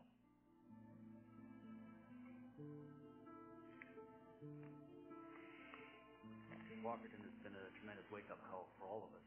If, if I had been asked in April of 2000 would people die in a Southern Ontario community from their drinking water, I, I wouldn't have imagined it possible.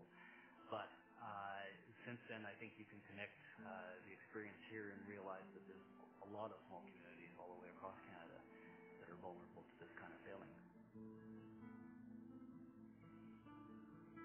Pat Halpin is a freelance reporter who covered the Walkerton inquiry for the Kitchener-Waterloo Record. Our system came crashing down. Our, our whole system that was full of full of problems and full of had been on its last leg for a long time. I think in terms of gutting ministries, in terms of not following through on what regulations are supposed to be, people not understanding why they were doing what they were doing, um, complacency, big big role, um, misplaced trust in the cleanliness and the health of our own environment. Um, terrible consequences. There are people still sick. They're trying to document the pattern of complaints that still linger, joint problems, bowel and gut problems, um, kidney, liver. There's, still a lot of residual problems. It took a crisis of this magnitude to get the government's attention. The province has pledged $50 million to fund both a Center of Water Quality in Walkerton and a new Clean Water Legacy Trust. The end goal is to make Ontario's water the cleanest in the world and to provide training for water system operators. Hearings for the Walkerton inquiry took nine months. In the final recommendations of the report, Justice Dennis O'Connor recommended 93 changes relating to the provision of drinking water and drinking water services in Ontario.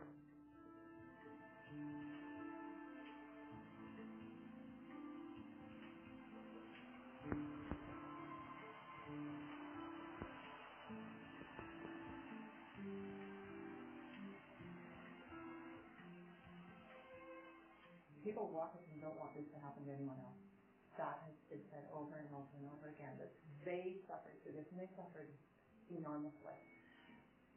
Um, and they never want it to happen to anyone else. And they want the regulations to be there. They want the government to be responsible. But they, they are pretty specific that the government has to be responsible by actually doing something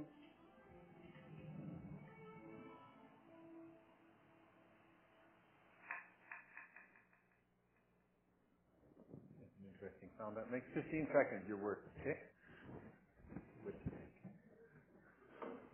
Can we go with Terry again?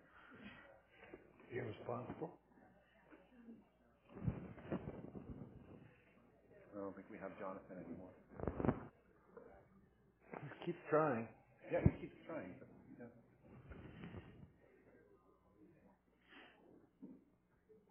You guys got a word? Mm-hmm. Go for it. What's your word? Irresponsible. Okay. You guys got a word already? Irresponsible. What do you get? Lack of diligence. Regulation issues, so no regulation, so you.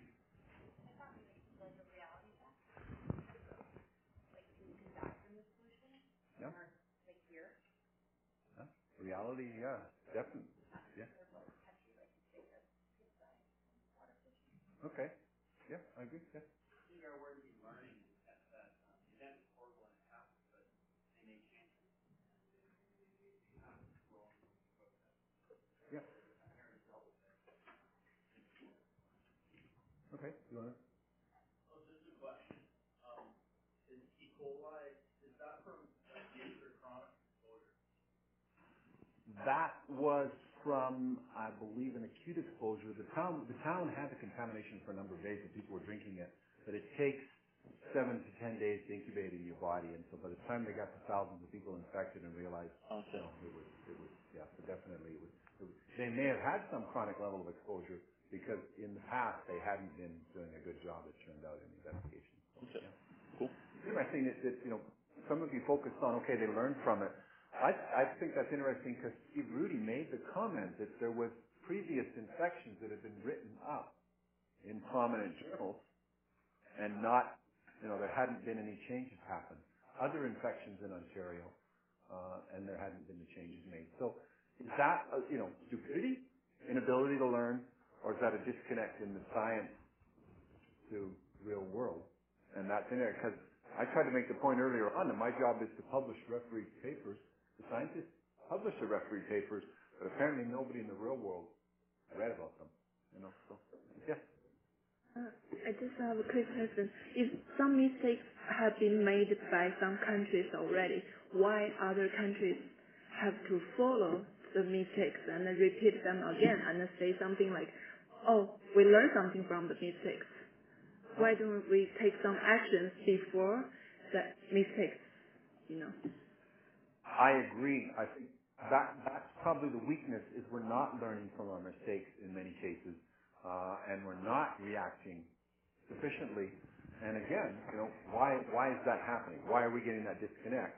We, we don't learn it or we like pretend we didn't see it. Like when there's a conflict with the economy, you know, so.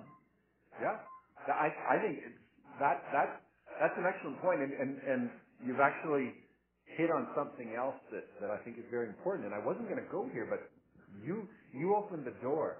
I recently published a book chapter, uh, an invited book chapter about Alberta, and that the title of my chapter was "Silent Lies and the Looming Alberta Water Crisis." And the silent liars are people that, and, and you know, I started off with a quote from Martin Luther King. And the quote says, in the end, we will remember not the words of our enemies, but the silence of our friends. And I think what you're suggesting is a lot of people who know better aren't speaking out sufficiently. Uh, you know, it's not being pushed in favor of things like economic development, like increased capitalism, like globalization. I'm not sure what that was, so I can just continue, right? Um, so yeah, I think I think you're right. I think people are intimidated, afraid, suppressed, whatever other descriptor it is. People don't speak out. People who often know better, um, and so that's something maybe that you have to consider in the future. Yes.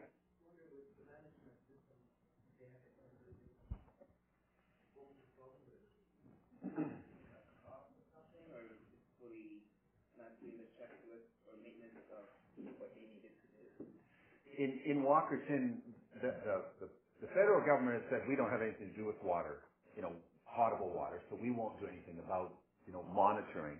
It, it's the responsibility of the province, and the province has essentially said we're cutting budgets. It's the responsibility of the local towns and cities. Uh, so the province, were, uh, you know, was we're not inspecting these plants anymore, and they were just requiring routine filings of, of information. As it turns out, in Walkerton, uh, two rather now infamous brothers, the Koebel brothers, who actually ran the water treatment plant, didn't have appropriate training. didn't have uh, uh, the capabilities, and in fact falsified. Even when they got lab data back that said the water was contaminated, in fact they changed the numbers and reported inappropriately. So they were criminally negligent and, and went to jail. But others above, you know, they they removed all checks and balances so that two two brothers who bid to run a water treatment plant got it because they were the cheapest, but had no qualifications, no capability, and were in fact in fact fraudulent in their operation. So it was it was kind of a sad state of affairs in Walkerton. I'd like to put Walkerton in a pretty big uh, historical context.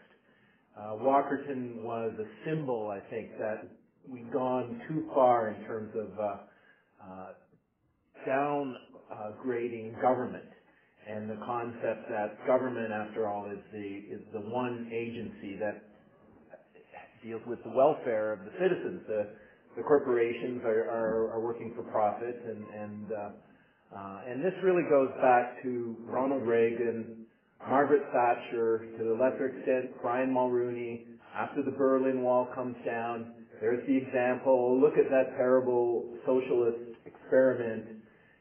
Surely, that, you know, we, we we're going to now make more safe for our businesses, deregulate businesses, uh, make government get smaller, uh, down, downgrade government, privatize services. And so Walkerton became a kind of symbol that um, uh, this process eventually is going to kick in. It's going to have uh, very severe effects, health effects on on uh, individuals. And that's what Pat Halpin said, right? When, when, when Pat Halpin, that reporter, she said, our system came crashing down. I think the fact that we gradually dismantled the system, it crashed in Walkerton. And, and you know, Steve Hrudey said he never would have dreamed, he didn't believe, this, as, as a water professional, a water treatment specialist, he didn't believe the system had crashed so far. He never thought that people would die in an Ontario city from drinking water that had come through treatment plant. So, yeah, the system definitely crashed. In terms of exactly what initiation of the crash is, is certainly one discussion, but the system had really crashed. And I, I got you for your question. I just want to share one thing. It's one really strange thing. When you're making environmental television shows, it's different than doing environmental research because you want to get compelling video clips and, and sound bites and things like that. And when Pat Halpin said our system came crashing down, she should have had the saddest, most, you know, sincere look on her face. Instead, she smiled. That's, I was standing across from her, and as an environmental television producer, that was such a good piece. I had a big grin come over my face because I said, I know that, you know, my, my thought process was, that piece is going in the show. And I, this big grin was on my face, and she asked me afterwards, what were you smiling about when I said that? So it's kind of ironic uh, that I was smiling when she was talking literally about the system crashing down and people dying. But it was an excellent piece. And speaking of the Uh, system yeah. crashing down, Did we just, uh, did our system crash? Uh, no, it's just I I want to just point out that Jonathan is over there in uh, Brussels. It's 2:30 in the morning, and he is persistently trying and trying and trying. Next time he comes And, on, uh, should we all give him a round of applause? So I don't know if we we're going to see him again, but Yeah, uh, uh, there is a, a noble soul over uh, there trying to uh, add to our discussion. You had a question up here, Joy. run out, and we've we have um, experts like you saying so, and the government's not listening. Isn't this the same thing as Walkerton? Instead of somebody getting sick, it's we're we're running out of water, and by then it might be too late. I, I think very much so, yes. Um, I, I have publicly criticized the irrigation industry for continuing to promote expansion. And in fact, we've expanded from about 1.1 million to 1.5 million acres of irrigation in the 90s. Uh, at a time when we've been saying your water supply is decreasing, we're running out of water, and I think that's completely inappropriate. You know, so yeah. But we haven't learned from our mistakes. No, we're not, we're not learning very well from it. Um, in in Canada though, isn't agriculture the second most uh, use of water, isn't it? Like the first is, I think it's something to do with generating electricity or heat. Actually, Jim, electricity you're, you're generation. constantly walking in front of the. Am I? Yeah. Just keep an eye on What- that. and- Oh, okay, yeah, no, I'm, yeah, this is, this is, um, agriculture is the big user of water, consumer, yeah, worldwide, and certainly in Western Canada, a huge consumer. Nobody else consumes more water even then than agriculture. Uh, but but you know what what uh, uh, other users are big users where they they take it, maybe change its quality in some way, and return it to the water source. That might be in electrical generation. A, a nuclear power plant or, or a coal-fired power plant might return a lot of water to a system in, in fairly consistent chemical quality, but much change in thermal quality, which might be very hard on the ecosystem. So, you know, you get other users.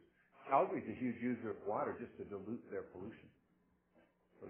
Yeah, and I, I uh, actually just learned the other day that the oil sands in Fort McMurray, it takes two to five barrels of water to produce one barrel of oil. We're going to go there in a few minutes. Can we come back to that one? Yeah. Okay. Yeah. Did somebody else have a question? Uh, yes. Uh, can you just touch on um, global warming and uh, glaciers melting and how much of the Alberta water supply comes from glaciers and mountains? Perfect lead into the next clip. Okay, we're going there right now. We're going to the to the Alberta mountains and see what is happening with with uh, glaciers and snowpacks and and river runoff. And this is the Rocky show. If I can get at it, here we are. So this is this is a show about the Rocky Mountains. Oops, no, that's not the one I want to be in. That's I want to go back to the Prairie show. I want to be in the eastern slopes of the Rockies.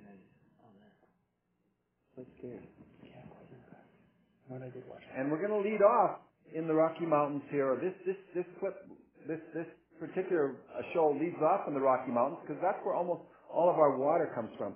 So this is a clip called Alpine Water. Same thing as constant. Yeah. Uh, no. Okay, so very, better. Um, uh, but I really like the Coast Guard. I The Saskatchewan River That's system a little bit begins better. in the Rocky Mountains very with meltwater from the Bow Glacier in Banff National Park. Nothing seems more pure than glacial water. But as you're about to find out, it ain't necessarily so. I think most people would expect that this would be a pretty pristine setting. However, that's not what a 1993 survey of fishes by Environment Canada showed. It showed that levels of toxaphene and DDT and other contaminants were unusually high for lakes anywhere.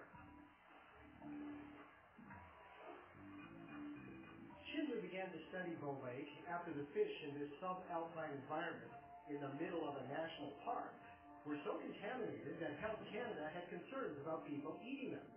The problem was in the ice. Each winter, a new layer of snow and ice forms on the glacier. The layers are called strata. While they're forming, contaminants from the other side of the world, carried by wind currents, are deposited on the glacier when they hit cold air at high altitudes. Bomb fallout, volcanic ash, and industrial emissions are all part of the snowpack that eventually melts into the lake and gets into the food chain. Schindler studied the snowpack at different elevations to see how the contaminants were distributed. We found that for most contaminants, uh, things like toxaphene and DDT and PCBs, uh, there was a great increase in the deposition with increasing elevation.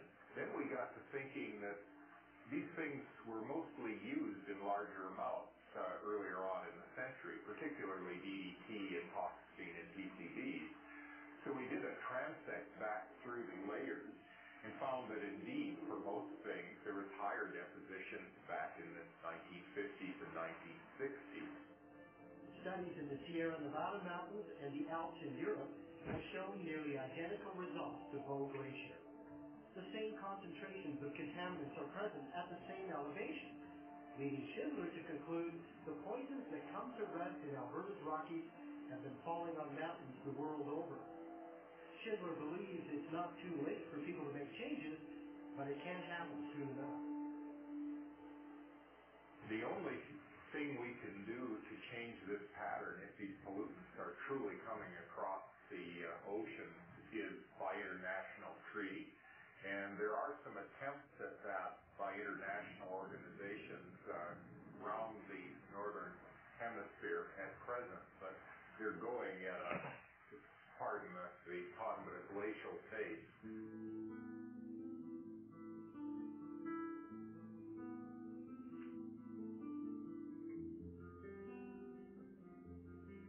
We leave Bow Glacier and travel further south to the headwaters of the Oldman River, another tributary of the South Saskatchewan River system. Here, Dan Fagre explains how continuing global changes are radically impacting this water supply. In the Glacier National Park, where I do a lot of my work, there used to be 150 glaciers. We're down to about 27 now, and many of these that were very large in size are reduced to less than one one third of their previous size. And this is really important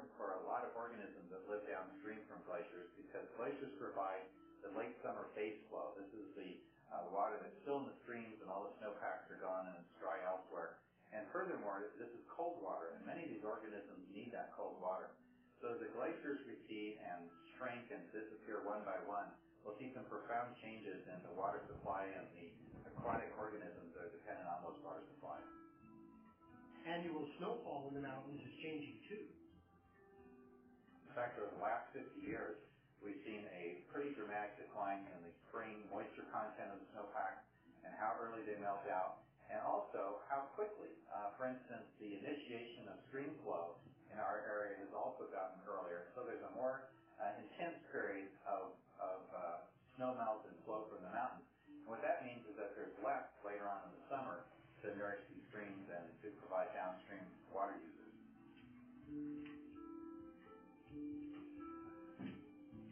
Scientists studying patterns in mountain snowpack say they're alarmed at what their research reveals for these rivers, the lifeblood of the prairies. By 2020 to 2050, we believe that the snowpacks in these in these alpine areas will have been reduced by as much as 40% on average, and that essentially means a close to a 40% reduction in the water flow that we would expect in the Saskatchewan River system and other river systems like the North Saskatchewan, like the Athabasca, uh, you know, like the Missouri itself. Last guy was kind of a funny looking duck, eh? Anyway, 10 seconds and you gotta come up with a word. Go. Confer quickly.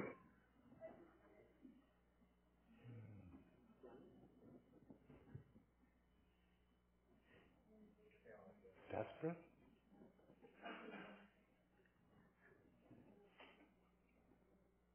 Going? Desperate? For a word or that's your word? Okay, these guys have come up with desperate in the front. How about you guys? Okay, drought, yeah, yep.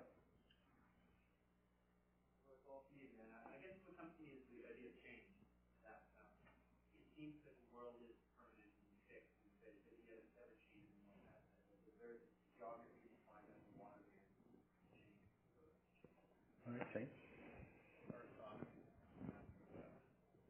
Okay, economy adjustments, you guys?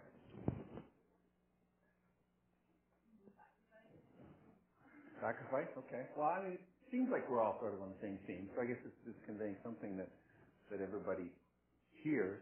Do you, you see where it addresses your issue of, of you know, concerns about glaciers and snowpack? Um, that's what I do. That's been my prime area of research for the last 15 years is looking at the impact of climate change on snowpack in alpine areas. The discussion you hear about glaciers shrinking, and everybody goes, oh God, the glaciers are shrinking, everything's going to disappear. It's not the glaciers. The glaciers contribute at most a very tiny percentage to the, to the total water supply. Excuse me. But the glaciers are kind of like the thermometer that, you know, you stick in your mouth to take your temperature. They're indicative of a fever. The glaciers disappearing are indicative of the fact that the whole alpine snowpack, which does contribute sort of the 99% of, the runoff, or 95% in, many years, of the runoff that we have in the prairies, that's what's seriously declining.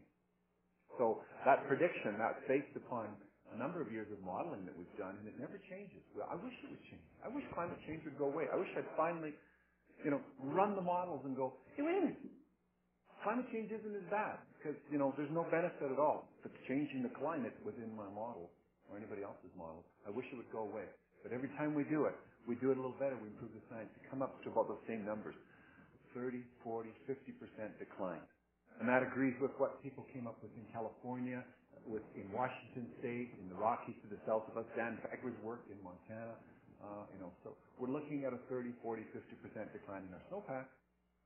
Which almost equates to a 30, 40, 50% decline in our water supply because almost all our water supply comes from snowpack in the Rocky Mountains. So, I played this clip summer before last for a group of about 30 or 40 American academics who teach Canadian studies. They were brought on a tour by the Canadian consulate in Portland through Western Canada. And I played this clip, and at the end, when the clip finished, I looked and they all had these this look on their faces of sort of they were mortified. And I sort of went, what? And they were referring to the it was the early part with Dave Schindler and the glacial water. They said, we drank that water. And I said, well, what'd you do that for? And they pointed, they turned and they pointed at the consular officer and said, Kevin made us. And Kevin got all embarrassed. And he had said, you all have to drink this water. The purest water in the world. It's Canadian glacier water. Nothing's purer. And they just watched this clip being told it was filled with contaminants. And they, and literally one of them said, are you going, are we going to die? And I said, yes. And left that for a moment or two to think. And I said, of course you're not going to die. The contaminants that we're talking about are, are, are trivial in the water. But what they do is they biomagnify. They move up through the food web where you have microbes eating microbes eating larger microbes than invertebrates and more invertebrates. And uh, each time you go up through that, you know, chain, you, you concentrate the pollutants. And so when, by the time you get to the fish, which are way up trophic levels on the food web, that's where the contamination, it becomes serious. And pregnant women, children are not supposed to eat the fish out of Bow Lake. Which is really, you know, contrary to what we believe about a place like Banff, right? We think it's absolutely a pristine, lovely environment. So our, our impacts are, are, are spreading, that's for sure. We've since done research, being the science community, but Canadian scientists have done research and discovered that in fact substantial amounts of that population are coming from Canadian and American agriculture as well. So it's not just blamed on the developing world's use of DDT and things like that still. A lot of it comes from us. So, anyway, any, any, uh, quick comments? play another clip or? I've actually, I've certainly got one more clip to play, yes. I think maybe we should feed along with that because it's really a, a critical issue in, in Alberta and in Canada and in the world, okay? So we're going to go up north to the oil sands. So I just have to switch to the northern uh, show. But this is, this is, this is, uh, I think fairly compelling and, and we'll, we'll wrap up with this. I wish I had time to show you one more too about, about the, uh, the uh, north, but we'll just have to go with oil sands for now. This is the story of the Athabasca oil sands and where they're going right now.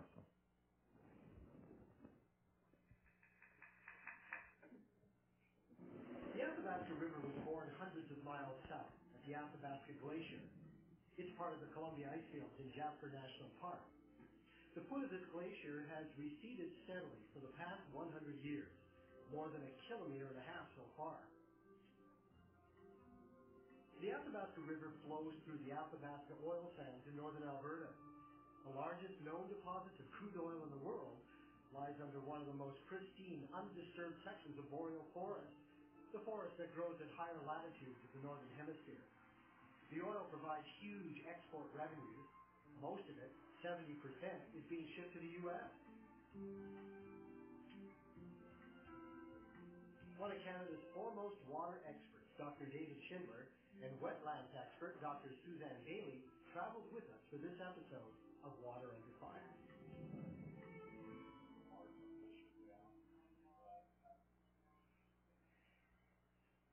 we are very wasteful generation. I think if any Canadian could overfly this area, as we all have, and see the price of filling a tank for his gas guzzling SUV, he'd be buying a hybrid tomorrow.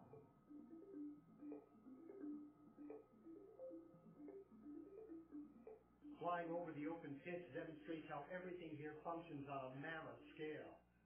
Here are the current and planned oil sands projects. All combined, they cover over 25,000 square kilometers. That's just about as big as Lake Erie. With operations continuing around the clock, they're continually growing. The largest heavy hauler trucks carry 400 tons of unrefined oil sand. How big is that? Well, that's me standing beside the truck. Depending on the percentage of bitumen, it takes about two tons of oil sand to produce one barrel of synthetic crude. So one load on one of these trucks produces about 200 barrels of oil. To extract enough bitumen to make one barrel of oil requires at least three barrels of water. Looking at this truck, to extract the 200 barrels of crude oil it's carrying will require 600 barrels of water. Most of this water is coming out of the Athabasca The extraction process uses water almost right to the end. After it's crushed at the mine site, the oil sand is mixed with warm water and pumped into the extraction plant through a pipeline. The process called hydrotransport also provides conditioning, breaking down the bonds that hold sand and bitumen together. From here, this oil sand slurry is fed into a primary separation vessel where more hot water is added. The slurry separates into sand at the bottom, middling, which is a combination of bitumen and water, and bitumen froth above. Bitumen froth is scraped off the top. Solids and water are removed from the bitumen to purify it. The middlings go through a secondary extraction process, and the sand is pumped into the tailings pond. What's behind this is one of the oil sand sailing ponds from one of the first two oil sand developments. Uh, from up here, it looks like good clean water, but in fact, stuff you wouldn't want to drink. Those booms you hear in the background aren't aren't hunters. Those are uh, propane-powered cannons that are uh, trying to deter ducks from landing. They also have scarecrows on buoys in the middle of these things wearing coveralls and hard hats because ducks that land there don't ever take off again.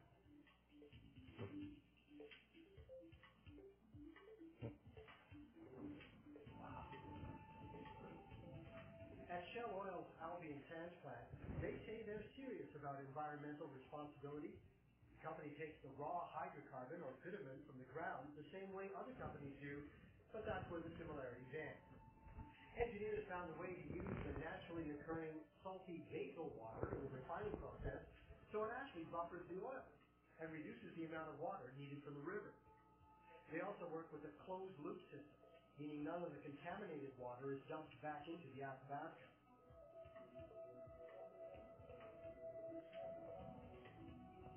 Shell already had the lease here for 50 years and is sitting on about 5 billion barrels of crude oil. The company's major challenge is finding cheaper ways to get it out of the ground while holding true to its promise to be a better steward of the land. There are going to be some impacts in the environment. You can't avoid that, but we can minimize that impact, and also we can work with our neighbors. We're going to grow this business. We have to be able to deal with the cumulative environmental effects, we're part of the problem, we have to be part of the solution, right? We are working with other industry reps to understand where they withdraw water, to try to get a more realistic scenario of what the actual water withdrawals will be, because we always take very conservative assessments when we do our cumulative effects assessments. So we're trying to get the real picture. Once a wetland has been drained, restoring it is not as simple as adding water. The entire ecosystem has been removed, so Shell is opting more often to convert former wetlands into drylands. The materials at the bottom of the tailings pond are removed and put in pits, and then we cover it with soil and we reclaim it to a dry, a dry landscape. Suzanne Bayley takes issue with that approach. As a professor in biological sciences at the University of Alberta, she studies the vast peatlands in the boreal forest. The oil sands development are over 50% wetlands. One plant's fine. Two, then you start to get more. So it's the cumulative effect of all these plants that we really don't understand what the long-term impact of that's going to be on our water.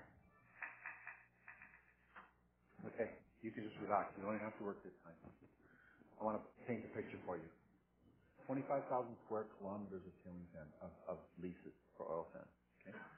We stand, standing right here where I am in Lethbridge, look west, all the way to the Continental Divide. All right? The Oldman River system, look southwest at about a 45 degree angle uh, to the Oldman River system, uh, to, to Glacier National Park in Montana. That's the southern boundary of the Oldman Basin, ending in Lethbridge. Look north on about a 45 degree angle to the southern boundary of Kananaskis country. That, that triangle is the scale of the Athabasca oil sands. That's 25,000 square kilometers of land. Everything from here upstream all the way to Glacier National Park, along the Continental Divide, and out to Kananaskis country. That's the scale of disruption in northern Alberta with the Athabasca oil sands. Some, somebody asked about water supply. We use three barrels of oil because that's what Neil Camarta, the Vice President Oil Sands at Shell, told us his, his technology was going to get to. That's the best they've ever promised. They've never achieved it. So our little animation there, which shows three barrels of water per barrel of oil, in fact, they're running five to seven, and in some cases ten barrels of water per barrel of oil. Um, you know, I have seen reports from oil sands companies that say we're down to 2.87 barrels of water used per barrel of oil, and I said, good. We can cut your water license then and leave the water in the Athabasca River, and you'll only take three barrels of water now for every barrel of oil. And they say, oh no, no, no, we still want to keep our license at 15 barrels or whatever they've got approved. So, you know, they're having a tremendous impact on the water, quantity. But more important, what's 25,000 square kilometers of oil sands, pits, and and and uh, uh, tailings ponds and disrupted areas doing to northern Alberta? I know that's a huge impact on the environment. Uh, just so we can continue to burn oil 10 to 15 times faster than most of the developing world. You know, and Alberta and northern Canada are bearing the environmental costs of that. Because we told them, and I sat beside David Schindler in 2003 in two hearings, and we told them, your environmental impact assessment is not addressing environmental issues. And they'll admit that too. They're not, they're not actually, they're not sure if they're really going to ever be able to fix it. So, you know, it's a concern. And my concern is, you know, my generation, I got about 10 to 12 years left, right? And, you know, same thing with Tony. You guys are going to be around for 30 or 35 years. And the cost of maybe reclaiming the oil sands to clean up a lot of that, who's going to pay for that? If the oil's all gone, and the oil's already been shipped and been burned in the U.S., uh, you know, who's going to pay for that reclamation? I don't know. Thoughts you want to share, or questions, or comments? Anybody? No loss. I don't have time. Yeah, I know you, you told me I had to go, so yeah, yeah. Anybody else want to? Uh, function for that? uh, no function. Well, yeah. What what goes into the tailings ponds is is. okay, I'm hearing that camera this time. Okay. What goes into the tailings ponds is is uh, you know contaminated with oil byproducts and a lot of other uh, you know chemistry that's liberated. Uh, the most notable of it is called naphthenic acids, which are toxic and long-living and carcinogenic. Uh, and there's there's tons of those produced in the whole operation. Um, right now, what they're doing is put in the tailings pond and bury it. That's the plan. Uh, and and hopefully it will stay in the tailings pond. But you know, when you're contaminating an area of 10 or 15,000 square kilometers, you know, um, I would say it's, going to be the largest mine area in the world. It's going to be the largest toxic dump in the world. Uh, just so the Americans don't have to become more efficient. Just so Canadians don't have to become more efficient. You know, it's not worth it in my view for us right now. But just you know, or use those resources so that your children get some some more value out of them as well. Uh, you know, so yeah. I have a question. Are there any policies that uh, support that uh, encourage people uh, to use different kind of uh, uh, resource, like um, uh, like uh, instead of owning the consumption of oil gas? Yeah, I, I wish there was. In, in fact, the, pol- the policies right now in North America are to consume, you know, as, as much as possible almost. Um, automobiles are at their worst ever efficiency ratings according to the Suzuki Foundation. And that's after 20 years of the automobile industry promising to improve efficiency under voluntary, you know, guidelines. And they haven't done it. Sorry? yeah, no, Isn't that like a, a, co- a cult or something like see the oil sand is the best way to get money, and then so the corporations that like all all co- corporations that do whatever they can that to relate their business to oil sands, right? And then like if there's no oil, like you said, and then will this cost appear like re- repeat again? Like they will bring their business to relate to other energy.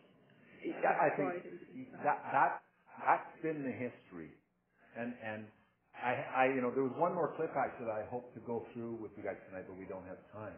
It's about gold mining in the north, and it it it tells the story of two gold mines in northern Canada that were opened by Royal Oak Mines, and Royal Oak Mines declared bankruptcy and abandoned both of those mines, and now they're mining diamonds and I understand they have a mine in British Columbia as well. But they abandoned both of those mines and left, and the environmental cleanup is now being paid for by the federal government. So, you know, we don't have any kind of means of, of apparently catching up with, with, you know, large corporate environmental problems.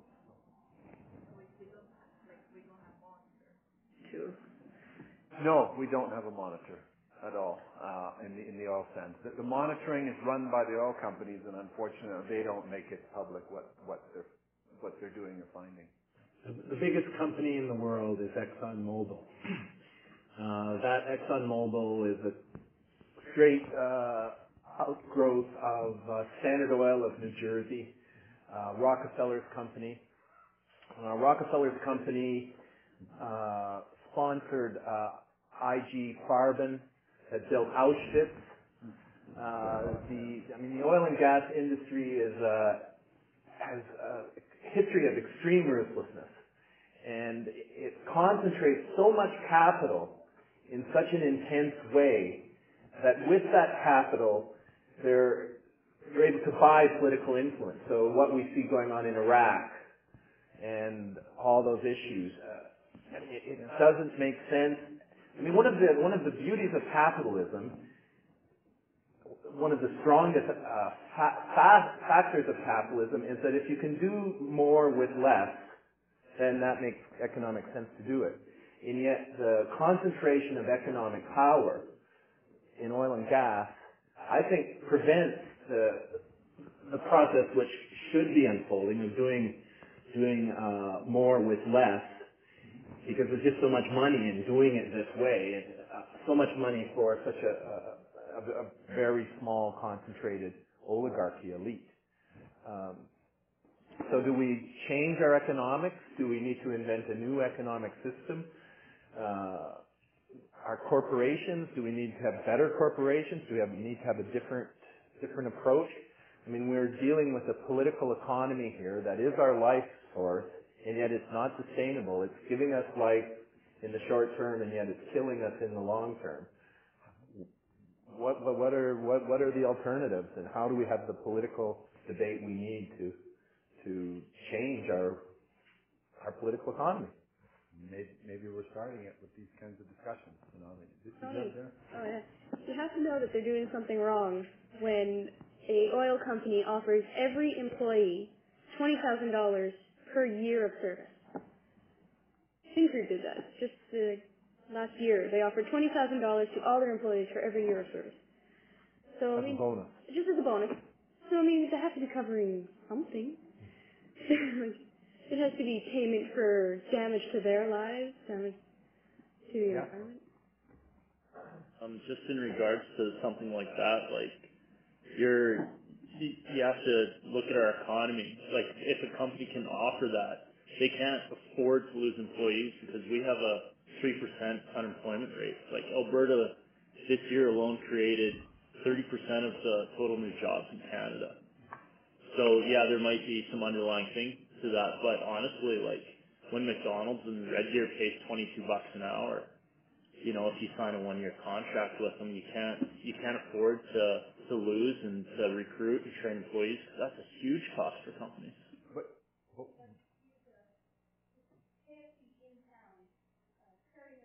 twelve dollars an hour. If you work on campus as like just in someone's lab, you're making like nine dollars an hour, and you have a university education. Mm-hmm. Yeah, but, but, but what, what's twenty-two dollars an hour in Red Deer or, or, you know, doing for you?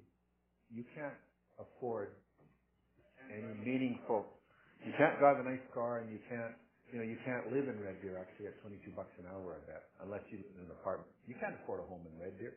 Red Deer is almost the same as Calgary and Edmonton, and twenty-two bucks an hour won't buy you a four hundred thousand dollar home. But for like a student or like this uh, average person that this is kind of, you know, like this is they're what they're trying to do is they're trying to draw younger and younger people. Like they're actually, I've heard that they're actually uh, writing like legislation to have like younger and younger workers. Like we see like 13 year olds working jobs now, right? Yeah, I mean, it- yeah. Uh, I, I mean, sure, we're hearing about greater income, but I just don't, you know, to me, the, the, the whole latest oil boom has accelerated the Alberta economy so much, and we've gone through such an inflationary spiral. Those incomes don't pay for you to be able to live in Alberta. Mm-hmm. You know? Well, I agree. Yeah. I was going to mention, there was a question, um, question last class about why people don't protest uh, in numbers these days. And I was going to mention whether or not um, being preoccupied with money, with making money and receiving more money these days would be correl- in correlation to that. I, I, I mean, I, I don't understand why students, you know, students in particular, because that's the one that when you, with me. I, my thoughts when I was going to school, students were fairly radical in the late 60s and early 70s. Now, I, of course, I went to school when I was five years old, so that's why I was around at that time, right? But in any case, um, you know, uh, students had a lot more to say, and I'm not sure why they don't. I try to inspire everybody to get radical as can be, um, you know, and, and really start to speak out, because I think that's the only way to make a change. Um, so yeah, I, I, but whether or not it's salaries, until very recently, I used to tell all my classes, and it's becoming slightly less relevant. Uh, but I, when I went to school, my tuition for a whole year for ten classes was 450 bucks. Okay, you guys are paying 500 bucks a course. Now, until very recently, if you went to get a part-time job, you know, you only made eight, nine bucks an hour, ten bucks, eleven bucks if you're really lucky. Sure, that's gone up some, but so's the cost of living. Textbooks, my textbooks were seven to fifteen bucks. Yours are hundred to two hundred bucks, right? You know what's happening? My generation is screwing you guys royally. Okay? We got cheap education, and we've now got pretty good jobs, and we bought into the housing market when it was low, and now we're allowing everything to inflate, and our own children aren't going to be able to afford to live in our Alberta.